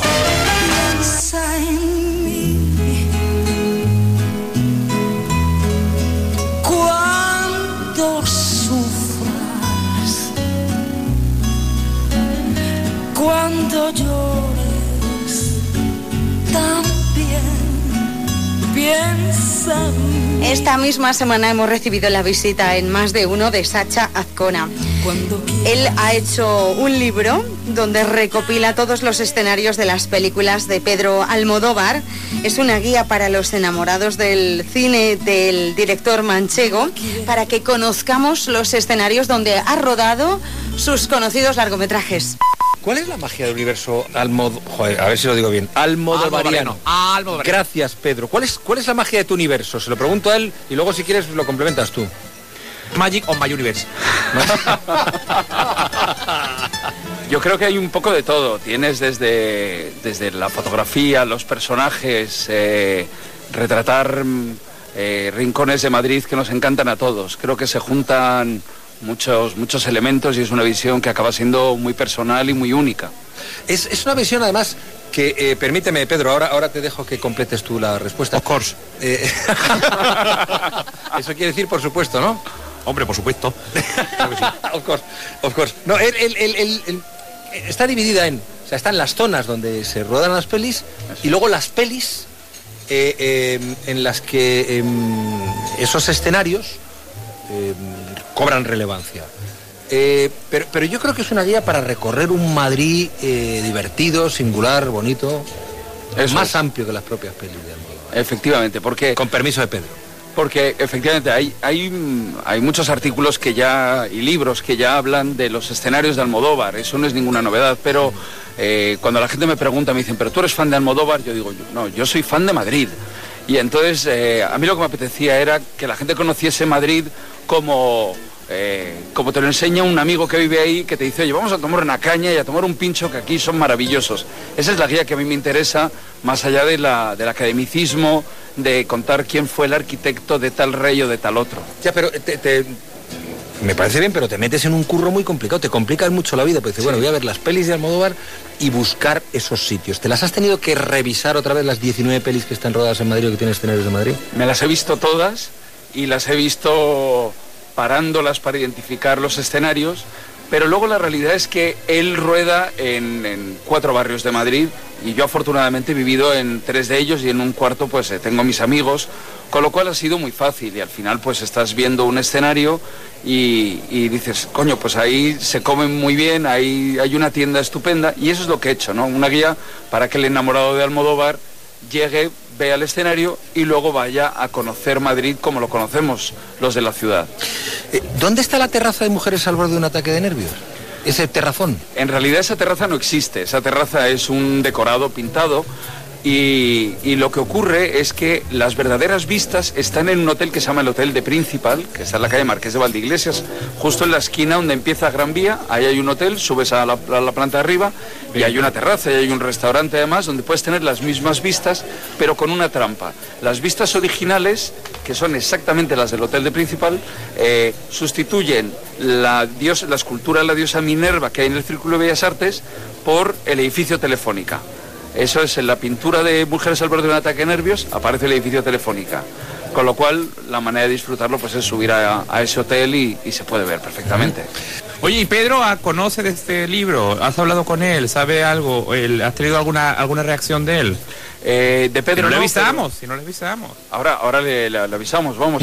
Pero eh, la he tenido de Agustín, que es su hermano y el productor de las películas. Él hablé con él en, en verano y él eh, compró el libro y, y, bueno, me, me dijo que, que le había gustado y bueno, me parece que es suficiente información para mí, me parece que está muy Y bien. por eso ha venido Pedro al café hoy, porque ya se lo Por había supuesto, pasado su hermano. Oscar, que he venido porque es un homenaje maravilloso y yo me voy eh, a hacer una ruta con este libro eh, Por tu propio- man, eh, por la mano. O sea, eh, es absolutamente estupendo. Oye, pues que sepas. Y esa diosa cible de la, de la portada que me encanta, ¿eh? Sí, es verdad. Eh, Picasiana, yo creo que estás pensando en alguna actriz. La, sí, bueno, podría ser, efectivamente. Sí, el- vale. la, la inspiración está en, en la, en la portada de, de Volver, eh, no, perdón, de Todo sobre mi madre, sobre que mi era madre. un... Hola, voy, mamá. Hola, voy, mamá. Exacto, esa misma. Y es una Que lo gritó interpretación... Antonio. Efectivamente, y es, un- es una interpretación del dibujo que hizo eh, Oscar Mariné y, y está, y en vez de aparecer una mujer aparece la, la Cibeles. Pero es verdad que tiene ahí un punto picasiano Rossi de Palma, pero bueno, es una interpretación de, de ese cartel. Oye, y que sepas, Boris, que la edición, la edición digital del libro eh, incluye enlaces a Google Maps que te permiten usar el libro como. GPS. Como GPS, Sí, ¿no? sí. Puedes ir siguiendo esta ruta virtual, verdaderamente, ¿no? Y el precio es de escándalo, pero de escándalo de verdad. Tú de aquí no te vas a llevar nada, macho. Pues Lo haces por amor a Madrid. Porque eh, disponible en Amazon por 4,95 euros en papel. Sí. O sea, no llega a 5 euros. Sí. Qué bueno. Y 1,45 en digital. Sí. Fantástico regalo. Pues fantástico regalo. Sí, lo es. El, el- el truco está en que al final el, el libro está hecho con la editorial de Amazon que permite una cosa muy llamativa y es que eh, ellos en vez de editar mil ejemplares lo, lo editan, lo encuadernan y te lo mandan en 48 horas, con exactamente la misma calidad que cualquier otro libro. Es verdad, ¿eh? Pero esto lo que permite es que te ahorras al editor, te ahorras al distribuidor y te ahorras a la tienda. Por lo tanto, eh, el, el comprador pues eh, se ahorra muchísimo dinero y eso permite que yo gane como autor. Eh, yo gano aproximadamente el triple que ganaría con una editorial y el comprador lo tiene eh, a 5 euros. Y luego otra cosa Esto muy es buena. innovar, ¿eh? Eso es innovar. Y luego la, la cosa fantástica que tiene el, el venderlo en Amazon, aunque muy pronto va a estar también en librerías, la ventaja que tiene es que como lo imprimen, cuando tú lo compras, el libro siempre está renovado. Cuando hay una película nueva, a la media hora de estrenarse, el libro que tú compres tendrá esa película. Cuando hay un nuevo restaurante en Madrid, el libro que tú compres 10 minutos de, de abrirse ese restaurante tendrá eh, incorporado todos esos datos. Es un libro que siempre va a estar vivo. Rocío Santos. Quédate con lo mejor.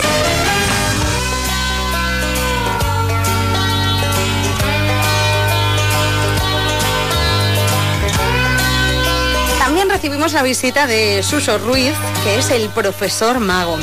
Nos contaban más de uno que a través de la magia consigue que los niños, además de divertirse, vayan aprendiendo y repasando aquello que han visto en clase. Toda una experiencia innovadora.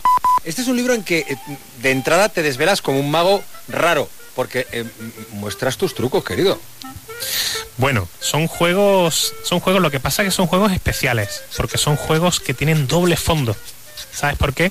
Porque los más de 100 juegos que vienen incluidos ahí en el Educando con Magia tienen un doble fondo porque cada uno de esos juegos van a educar o van a trabajar uno u otro aspecto del currículum de- del colegio, de los chavales. O sea que hay ellos van asignaturas van a hacer y ejercicios.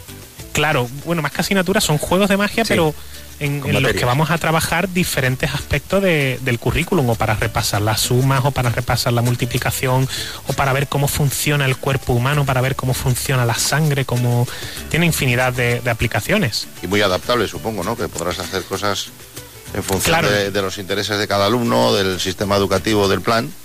Lo Claro, puedes adaptar, hacer más énfasis en una cosa u en otra, supongo. Sí, además desde edades eh, tempranas, desde 4 o 5 años, incluso hasta secundaria, con lo cual... Oh, ¿Y esto lo haces tú en clase? ¿Todos los días? Yo lo, hago- yo lo hago en clase a diario, sí, sí, me, me lo Fantástico. exigen mis alumnos. Porque vamos a ver, eh, Chucho es maestro de primaria del Colegio San Sebastián de Albaya de Aljarafe, en Sevilla. Y bueno, no lo hemos dicho hasta ahora, pero hay que decirlo. Está preseleccionado para el premio Global Teacher 2018. Es una especie de premio Nobel de la, de la enseñanza. Eh, yo no sé si ¿hay muchos profesores que hagan magia en clase en el mundo? Bueno, eh, afortunadamente llevo desde el año 2000 dando cursos de formación al profesorado por toda España y afortunadamente hay muchos compañeros que también la están aplicando y están viendo sus beneficios en, en sus clases, con lo cual consecuentemente, consecuentemente habrá pues cientos y miles de alumnos que van felices al cole. Yo estoy viendo un vídeo tuyo ahora mismo. Eh, eh, ¿Cuántos profesores conoces tú que se aten las zapatillas eh, moviendo el pie solamente? Eh, Ninguno. qué maravilla, ¿verdad? ¿Verdad?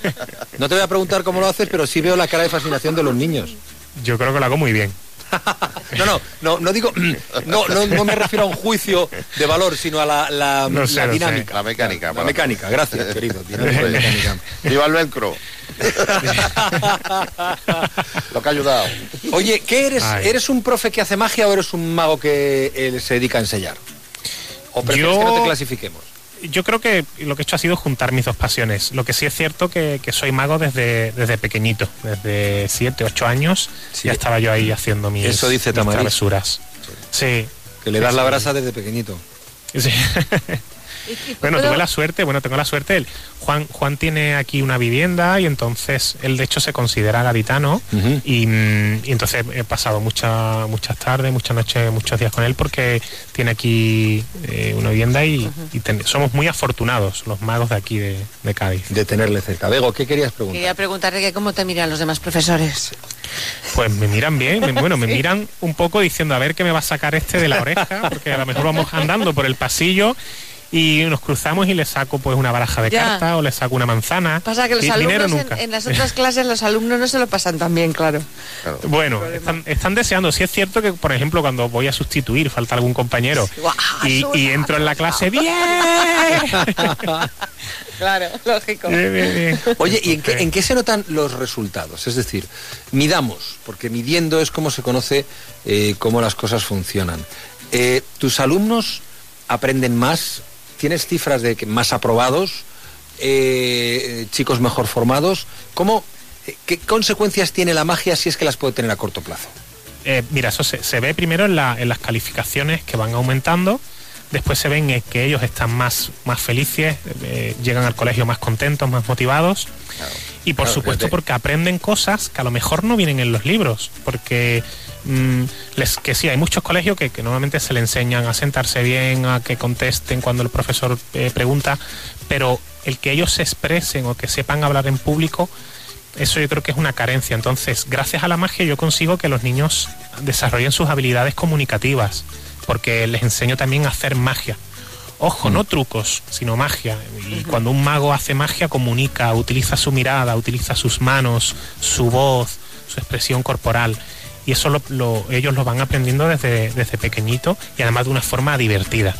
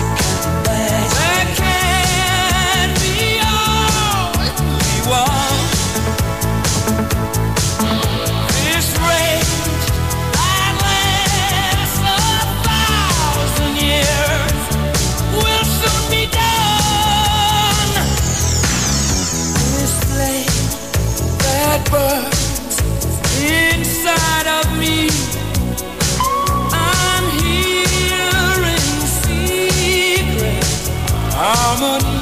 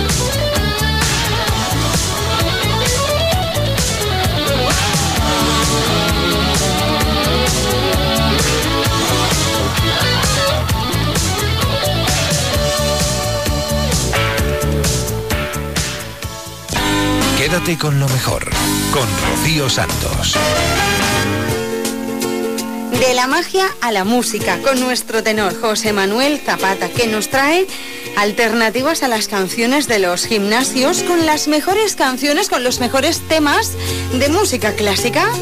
Incomprensible, pero cierto. Que nos trae música clásica para hacer spinning. Venga ya, hombre. No solo para hacer pinning, de eso que has dicho, ni- no solo para el pinning ese, para calentar, para hacer pilates, para levantar pesas, para todo. Ah, no me lo creo. Mira, por ejemplo, yo eh, esto es verídico porque lo he hecho haciendo la sección. ¿Para Tú- Zumba, para Zumba vale clásica? Zum- Zumba es horario infantil, ¿se puede decir Zumba? no, Yo no sé lo que es, pero a mí me suena fatal. Haciendo la sección puse, en internet puse, música para calentar en el gimnasio y me aparece esta cosa. Claro, claro, eso es. Muy apropiado. Escucha un poquito, hombre. Zumba se hace con esto también, No, ¿no? piséis esto, por favor, no piséis A la de. Araceli no baile. Muy bonito, eso es música de gimnasio. A ver, ¿usted qué alternativa me Espera, ofrece? espera, espera. Si tú buscas en internet también música para correr, para hacer elíptica o para meterte en el baño turco, siempre te salen vídeos, siempre salen vídeos musicales de este tipo de cosas, con denomi- unos denominadores comunes, que son letras ininteligibles, ritmo machacón, mucha Sí. niña en cuero, cadena de oro y chándal. Chándales Sí. ahí, hay un montón de chándales por todos lados. Por eso, querido, quiero ofrecerle al oyente una alternativa de calidad. Por ejemplo, por ejemplo, ¿eh? para calentar. Si te pones esto que estamos escuchando ahora, calentar no se calienta, pero que ardes por dentro seguro. Porque Ya, arde por dentro. ¿Y qué nos ofrece usted? Por ejemplo, Cold Song. Canción fría. Exactamente. Es una música que utiliza Parcel en la ópera El Rey Arturo para hacer como un genio del frío se despierta, lo despierta Cupido. A ver.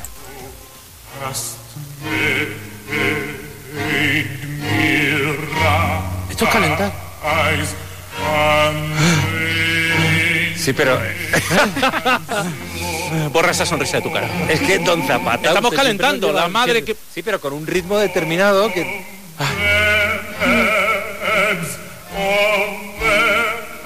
Es verdad. Un calentar, digamos que contenido. Eso es. Contenido. Pero bueno, en la ópera es muy chulo porque es un genio helado que va despertándose poco a poco de Helado de- madrino. Helado madrino ha dicho. Qué buen chiste. Que paren la emisión de la radio.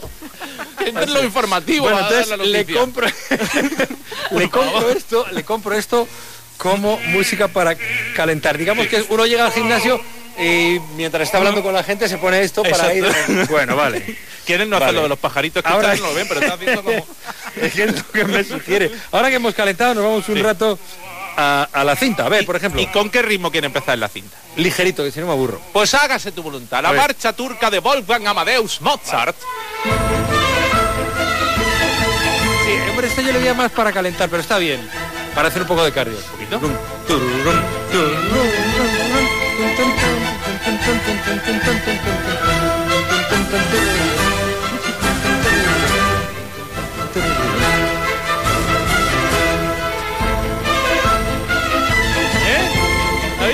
¿Ha visto? Bueno, si al final me va a gustar esto, hombre. Venga, Zapata. Sigo en la cinta, pero ahora quiero ir muy rápido, quiero hacer sprint. Vamos. Yo, yo siempre he pensado que correr es de cobarde y que el que corre está huyendo. No el que usted. corre huye. Pero si tú quieres música para ir más rápido, las chardas de Monty. Hombre. no quería sprintar, toma sprint, coño. ¡Hija!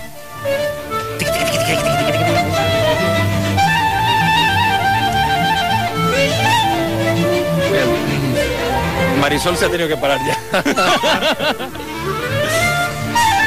Ay, bueno, ahora me, me bajo, estrés, ¿eh? me bajo, uf, me bajo de la cinta y quiero hacer un rato de pilates antes de muscular. Que yo no entiendo Bueno, mucho eso es los con pilates. calma, ¿no? Tranquilito. Calma, sí. Yo a mí me da, ¿no? Yo es que no he Sí, hecho sí. nunca de esto de Poncio Pilates, de ¡ay, qué bueno es esto! Poncio Pilates. Yo no he hecho nunca, pero para el Pilates algo más relajado, ¿no? Sí, Alicia? más tranquilito. Mejor. Pues Rasmanino nos hace darlo todo en el Pilates con su vocaliz.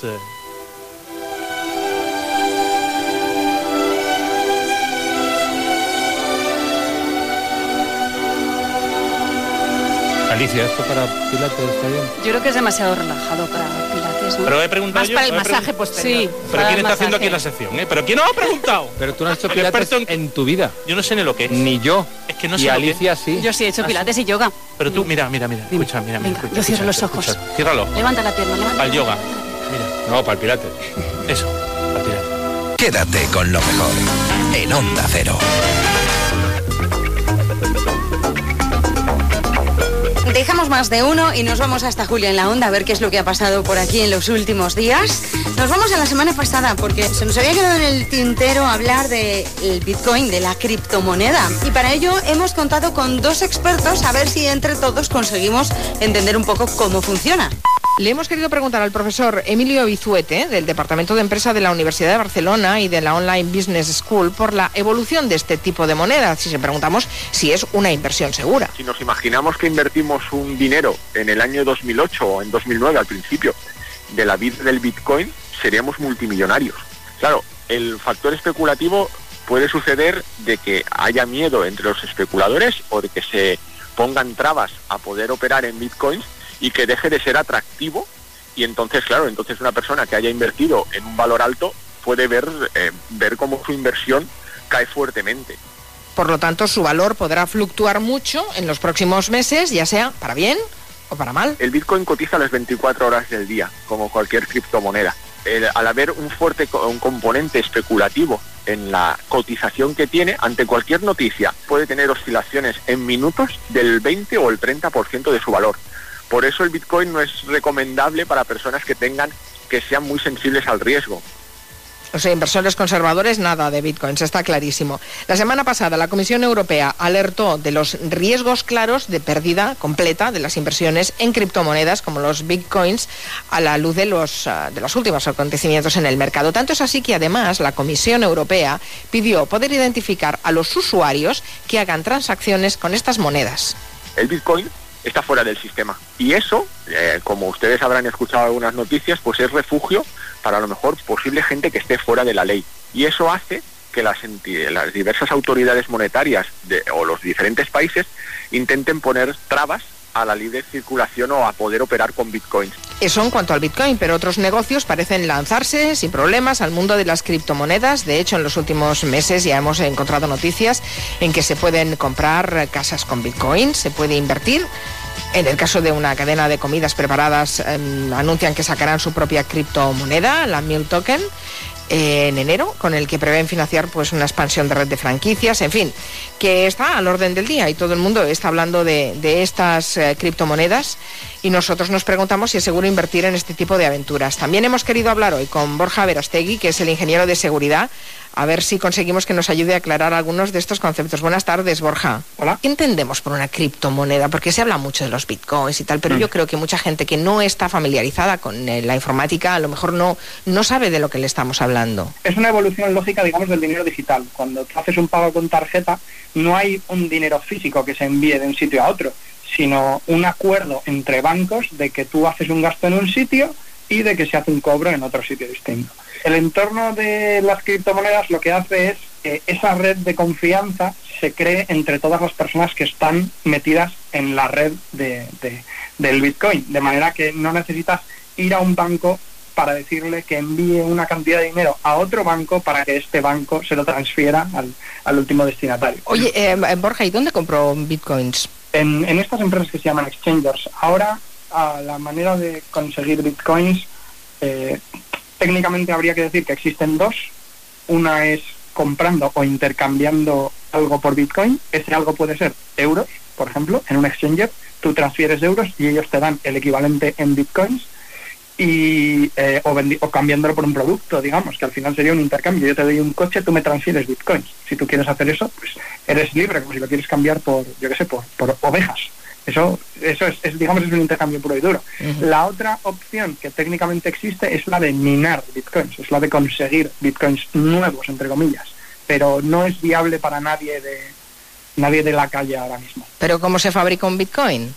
Eso es un concepto un poco complicado de explicar, pero digamos que resumiéndolo mucho, intentando hacerlo de una manera muy simple, es una recompensa por trabajar para el funcionamiento de la red Bitcoin. Si tú pones tu ordenador a trabajar en, el funcionamiento de la red, a comprobar las transacciones, eh, si colaboras, digamos, eh, periódicamente se genera una recompensa que es de donde aparecen los bitcoins nuevos. Esto hay gente, eh, los sibaritas técnicos eh, te dirán que esto está lleno de incorrecciones, pero es una manera simple de, de- de contarlo. La razón por la que antes era fácil generar bitcoins y por lo que hay gente que hace, de hace años tiene muchos bitcoins es porque antes la red y las transacciones eran muy pocas y eran muy sencillas. Pero ahora la red ha crecido tantísimo que el hecho de, minar bitcoins, el hecho de comprobar esas transacciones y de, y de asegurarlas, digamos, es un proceso ya tan, tan costoso que solo se hace a nivel industrial. O sea, hay naves industriales en China llenas de ordenadores que se dedican a minar bitcoins, porque ahora ya con tu ordenador no puedes hacer nada. Quédate con lo mejor, con Rocío Santos. No solo el Bitcoin es algo indescifrable para nosotros, hay cosas que son mucho más cercanas pero que tampoco comprendemos, como por ejemplo los audímetros. ¿Alguien sabe cómo funcionan? Bueno, pues sí, el director de marketing de A3 Medias, Santiago Gómez Amigo, nos va a explicar en Julio en la Onda cómo funcionan los audímetros y además nos va a despejar dudas tan interesantes como si se pueden o no manipular los datos.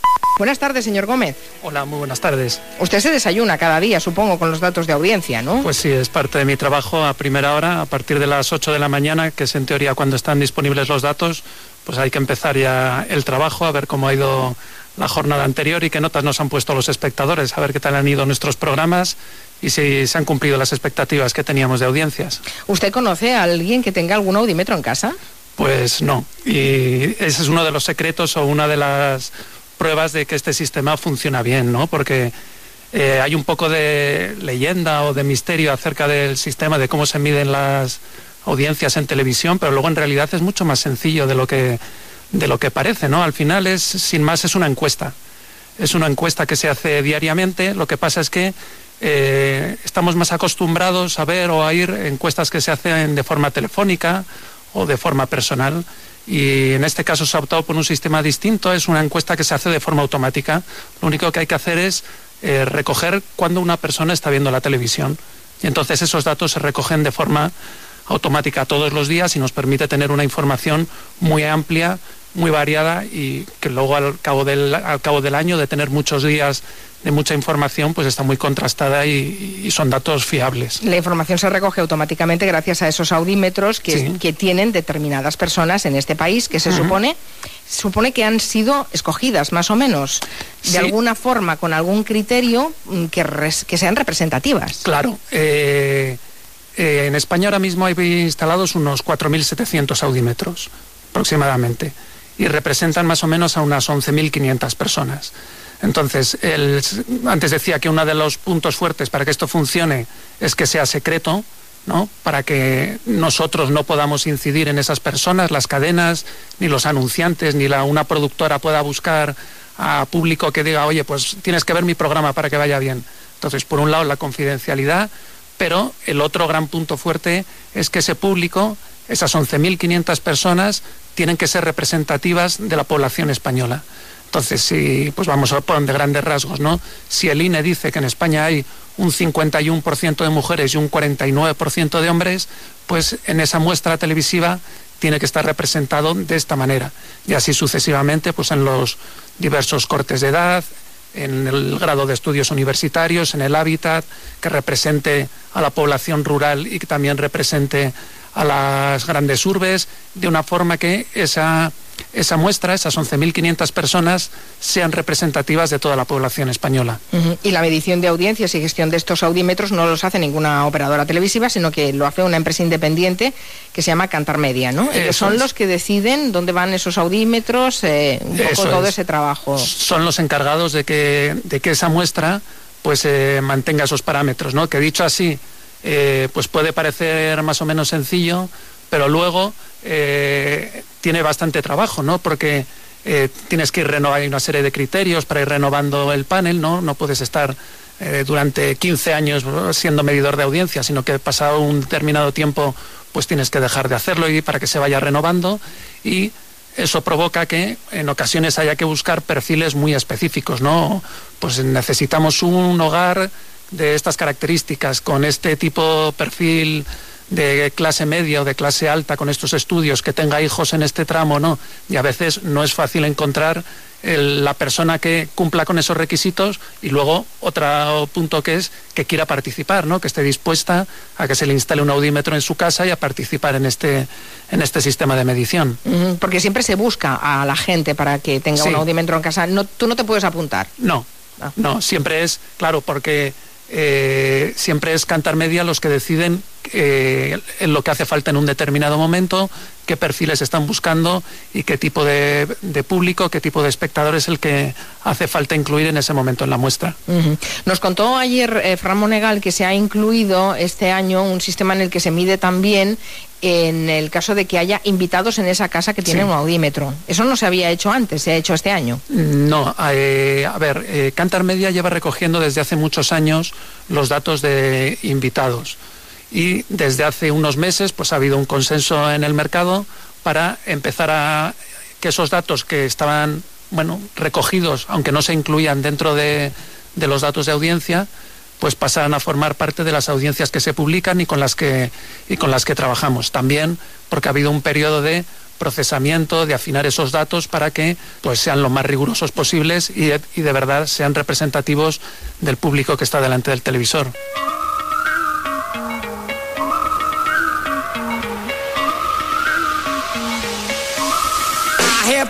Crazy.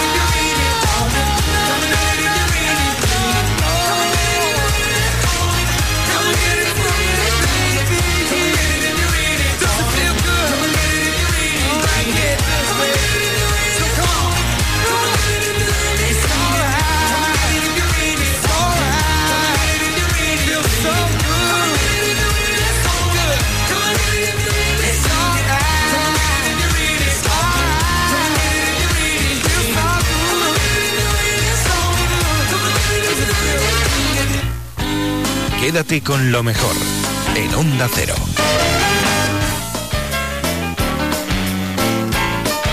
Esta misma noche, la del viernes día 12, se estrenaba en los cines Timay, una película protagonizada por Adriana Ozores, Aitana Sánchez Gijón y Carmen Machi. Precisamente con esta última hemos hablado para que nos cuente un poco más sobre Timay. ¿Cómo se llama la película? Pues Timay, el nombre de esa, de esa niña vietnamita que va a recoger quién será, o quién era al principio su abuela, que es eh, el personaje que hace Carmen Machi.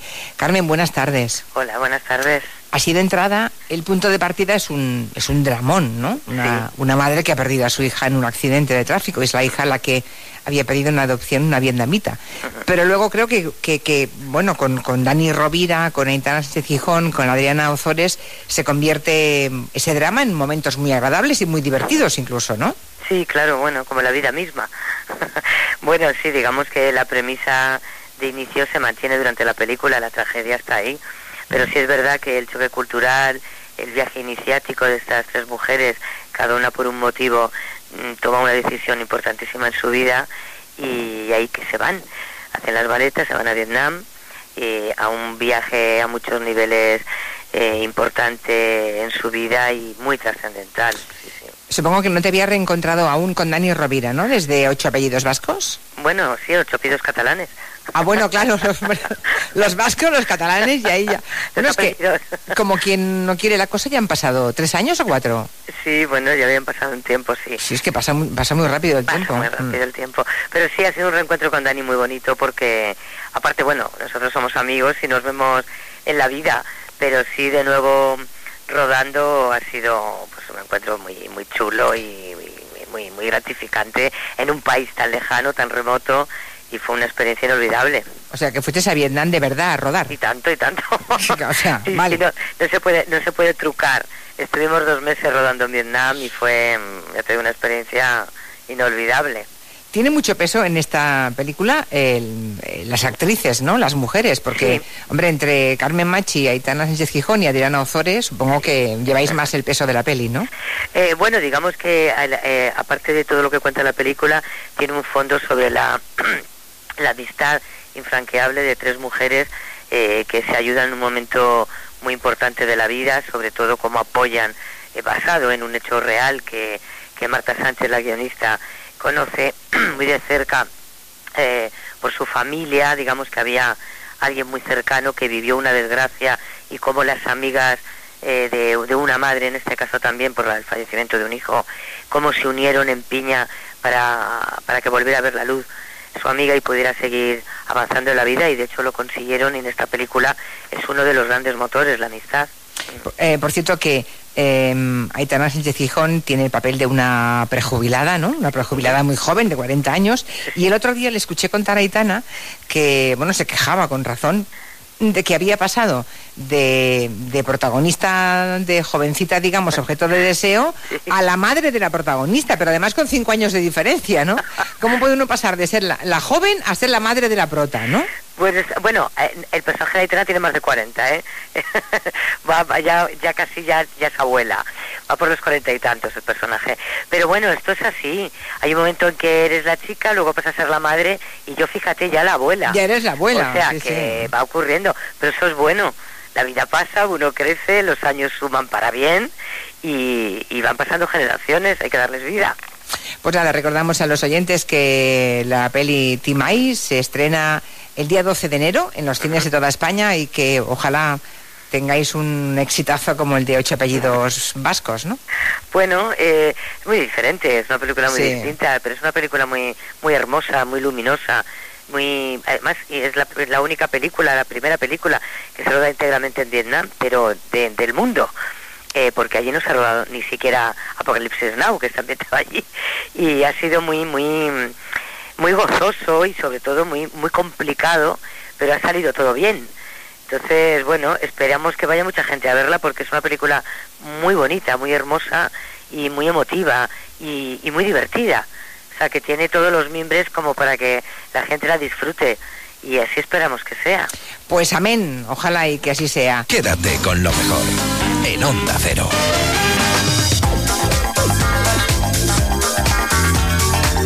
El año nuevo nos ha traído un nuevo colaborador a Julia en la onda. Se trata de Miguel Ángel Rodríguez del Sevilla, el cantante de los mojinos escocios. Un tipo con mucho salero que cada semana nos va a contar cosas desde su visión particular. A ver con qué nos sorprende en su debut. Oye, yo te traigo una reflexión de un, de un par de minutos. ¿Me puede poner una musiquita bonita para ¿Cuál ponerla? quieres? Esta es buena, por ejemplo. Ah, venga. Las navidades, Julia, ya son parte del pasado. Hay que ver que parece que fue ayer cuando terminaron. Hoy ya es el presente. Hoy es el día en el que la gente vuelve a la sacarina, a la leche desnatada y al café descafeinado. Hoy es el día en el que la gente deja sin lechuga los supermercados. Hoy es el día en el que esa farda ya no te queda tan ancha. Y por eso a partir de hoy, a comer ensalada y verdurita a la plancha. Hoy comienza realmente el año nuevo. Hoy es el día en el que por proponer nos proponemos dejar de fumar, dejar de beber y adelgazar a base de darse deporte y de comer mucho menos. Y hoy es el día en el que comienzan las rebajas, en la que nos compraremos una faja para rebajar la barriga. Y si no podemos rebajarla, por lo menos disimularla. Porque hoy por la mañana nos hemos pesado y hemos pensado, pero ¿qué es lo que ha pasado? Estoy como para un posado. Sin embargo, mi propósito para este año ya se ha cumplido hoy mismo. Y si es mentira lo que te digo, Julia, que se mastillen los cuernos. Ya que mi propósito era formar parte de tu fichaje de invierno. Julia, y sabes lo que te digo. Este año te ha tocado el gordo conmigo. El gordo por todo lo que he comido y por todo lo que me he bebido. Aunque yo no estoy gordo por tres o cuatro mantecados. Yo antes de las navidades ya estaba gordo, aunque no tanto como cuando han terminado. Sin embargo, no solo te ha tocado el gordo, Julia. También te ha tocado el niño. Porque te aseguro que el gordo este que tienes aquí a tu lado no solo está lleno y relleno de mantecao, sino que está relleno y lleno de cariño. Así que termino, Julia, dándote las gracias por jugar la lotería conmigo y diciéndote que si tú quieres, aquí estará el gordo este, sentado a tu lado también, la semana que viene. Muchas gracias, Sevilla. Dice por aquí un oyente muy malo. No me imagino un debate del Sevilla con Elisa Beni. Yo sí, yo con cualquiera, ¿eh? Yo- Perfecta, vamos, menuda eres a tú mí, y madre- menuda es ella, ¿eh? A mí, madre mía, ¿eh? Menuda es ella. Es más, con dar la- a, a- a las personas con darle la razón son, son felices, Julia. Tú dices, sí, lo que tú digas. Y son felices. Y después, si hay que discutir, se discute. Hasta la semana que viene, Sevilla. ¿De verdad, Julia? Sí. Gracias, aquí vendré. Qué suerte la vida. En Onda Cero, quédate con lo mejor. Rocío Santos. Le damos la bienvenida a Miguel Ángel Rodríguez al Sevilla, a esta casa. Le damos la bienvenida a Julia en la onda. Cada semana va a estar de colaborador contándonos sus cositas. Y nosotros nos despedimos. Nos despedimos además con los gazapos de Julia en la onda para que se os quede un buen sabor de boca. Ya sabéis que hoy es el gran estreno de Jaime Cantizano en esta casa a partir de las 8 de la mañana, 7 en Canarias. Los fines de semana están de su mano, lo vamos a pasar fenomenal. Yo no me lo pienso perder. Por fin no es lunes a las 8 7 en Canarias con Jaime Cantizano, no os lo perdáis. Y Yo vuelvo la semana que viene, ¿eh? la madrugada del viernes al sábado, esto de las 4 3 en Canarias. Que seáis muy felices. Adiós. Dice Frigan. ¿Qué dice? Dice un respeto a la Universidad de Berkeley. Claro, siempre con cariño y respeto. Que es la pública con más noveles del mundo y donde empezaron las protestas de Vietnam y el Free Speech Movement. Mari Carmen. ¿Qué dices? Free Speech Movement. Yo buscando estos los. Si habíamos dicho que estos tenían años, ahora atención. Atento. Christopher Joy, por el nombre no suena, seguro. Dinos quién es. Pero si os digo que es Doc Brown en tan, tan, tan, tan, tan, tan, ¿Qué diablos haces? tan, tan, tan, tan, tan, tan, tan, regreso al futuro. Quedas detenido. ¿Por qué? Pues por cantar. Tan, tan, tan, tan, ¡Calla! tan, tan, tan, Cállate, cállate. Ya está, se acabó la fiesta. Y hay un consenso social en lo de Cataluña. En torno a la hay un reforma consenso de la... social en lo de Oye, Cataluña. pero no grites, Juan No, Manuel. mujer, pero ¿cómo va a haber un consenso Bueno, pero social? deja hablar también. Déjame hablar. No, hay- no hay no un hay manera. consenso. No hay manera. y la prueba de que no lo hay Bueno, es que yo es voy a, imposible vale, que saquen voy a los dos intervenir. tercios. Voy a intervenir si me dejas. Déjame hablar. En el seno de... ¡Joder! Claro, Ay, izquierda. déjame Bueno, pero es acabar. que la chica no puedo hablar. Decir, ¿queréis No, pero es que es único que hablar? Es que no puedo hablar. Oye, ¿no ha interrumpido ninguno de los dos? Es verdad. Yo no, Si simplemente que digo que no, que no hay consenso en absoluto. Y ahora ya y dice que sí que es... Ya está bien. Déjala, Noel. Claro. A ver, Noelia. Ha sido la niña más bonita que he amamantado. Juan Manuel, perdóname de primero de ciencias políticas. en toda la boca! Perdona, y, y, lo, y, Si y no la forma puedo de Estado hablar, me tampoco callo, es ya está. definitiva. No hablo Me tienen hasta el coño. Bueno, acaba la frase. No. Si es que no deja hablar. El coño ya. No, se concibió nunca con Tiempo. Vale, vale. Uy, oh. Lo siento, se ha acabado el tiempo. Buenas tardes a todos. A punto de empezar Jundia en la onda. ¿Cómo? Jundia en la onda. Bien, bien, bien. Gracias, Pachiliza Linaza. Joder. Pachiliza Linaza. Y usted habla muy bien. La llegada de los ciclistas. Ciclista, ciclistas. Superas todo lo que te propones. Pero que eso, Congreso Arancha Martín, no le parece a él ningún delito. Pues la sesión de hoy está resultando, y esa es la verdad, tortuosa ha sido el calificativo del presidente de la comisión. La comparecencia de... El móvil no. eh, la comparecencia, la, la sesión de hoy decíamos, el móvil no. tortuosa.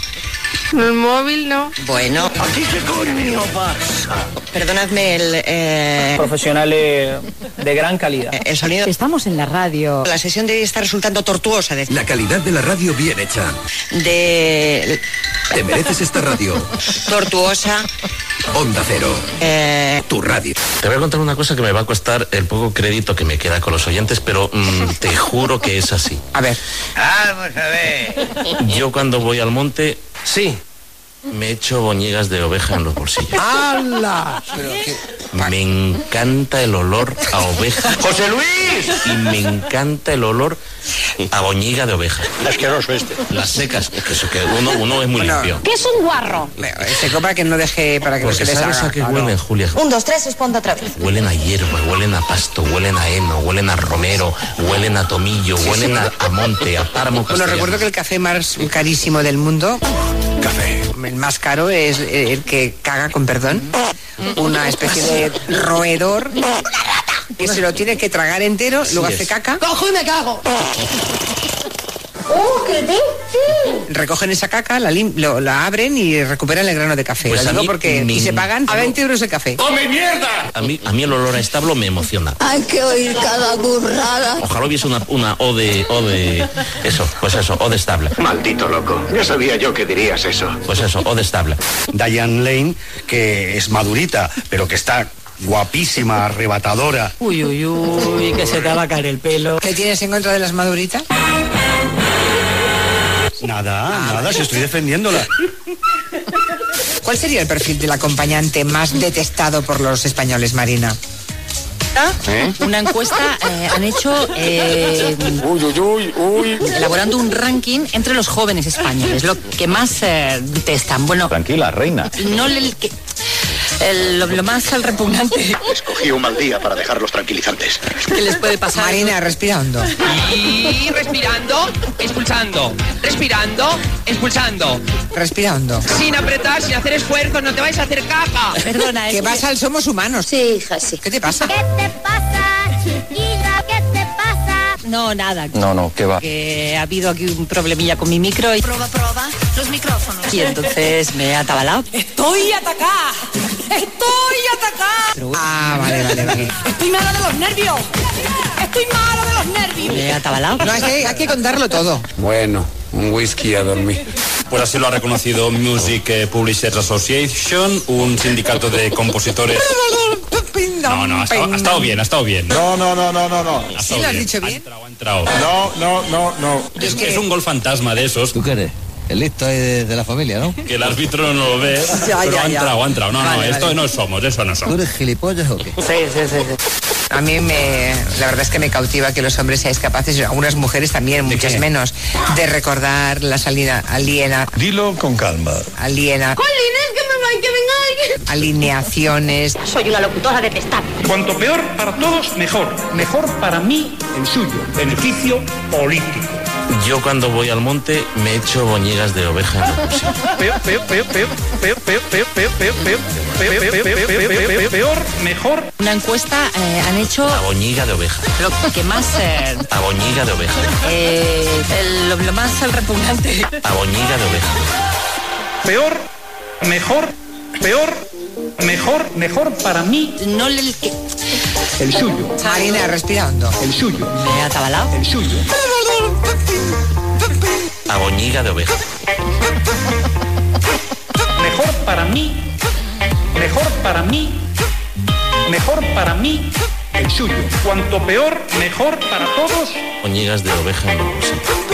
¿Y qué somos? Pues eso, un grupo de amiguetes, 20, 30, 40 amiguetes. No, hija, no. ¿Qué somos? Boñiga de oveja. Rocío Santos. Quédate con lo mejor. I never came to the beach or stood by the ocean. I never sat by the shore under the sun with my feet in the sand, but you brought me here. And I'm happy that you did. Cause now I'm as free as birds catching the wind. Thought I would sing, so I never swam. I never went boating, don't get how they are floating, and sometimes I get so scared of what I can't understand. But here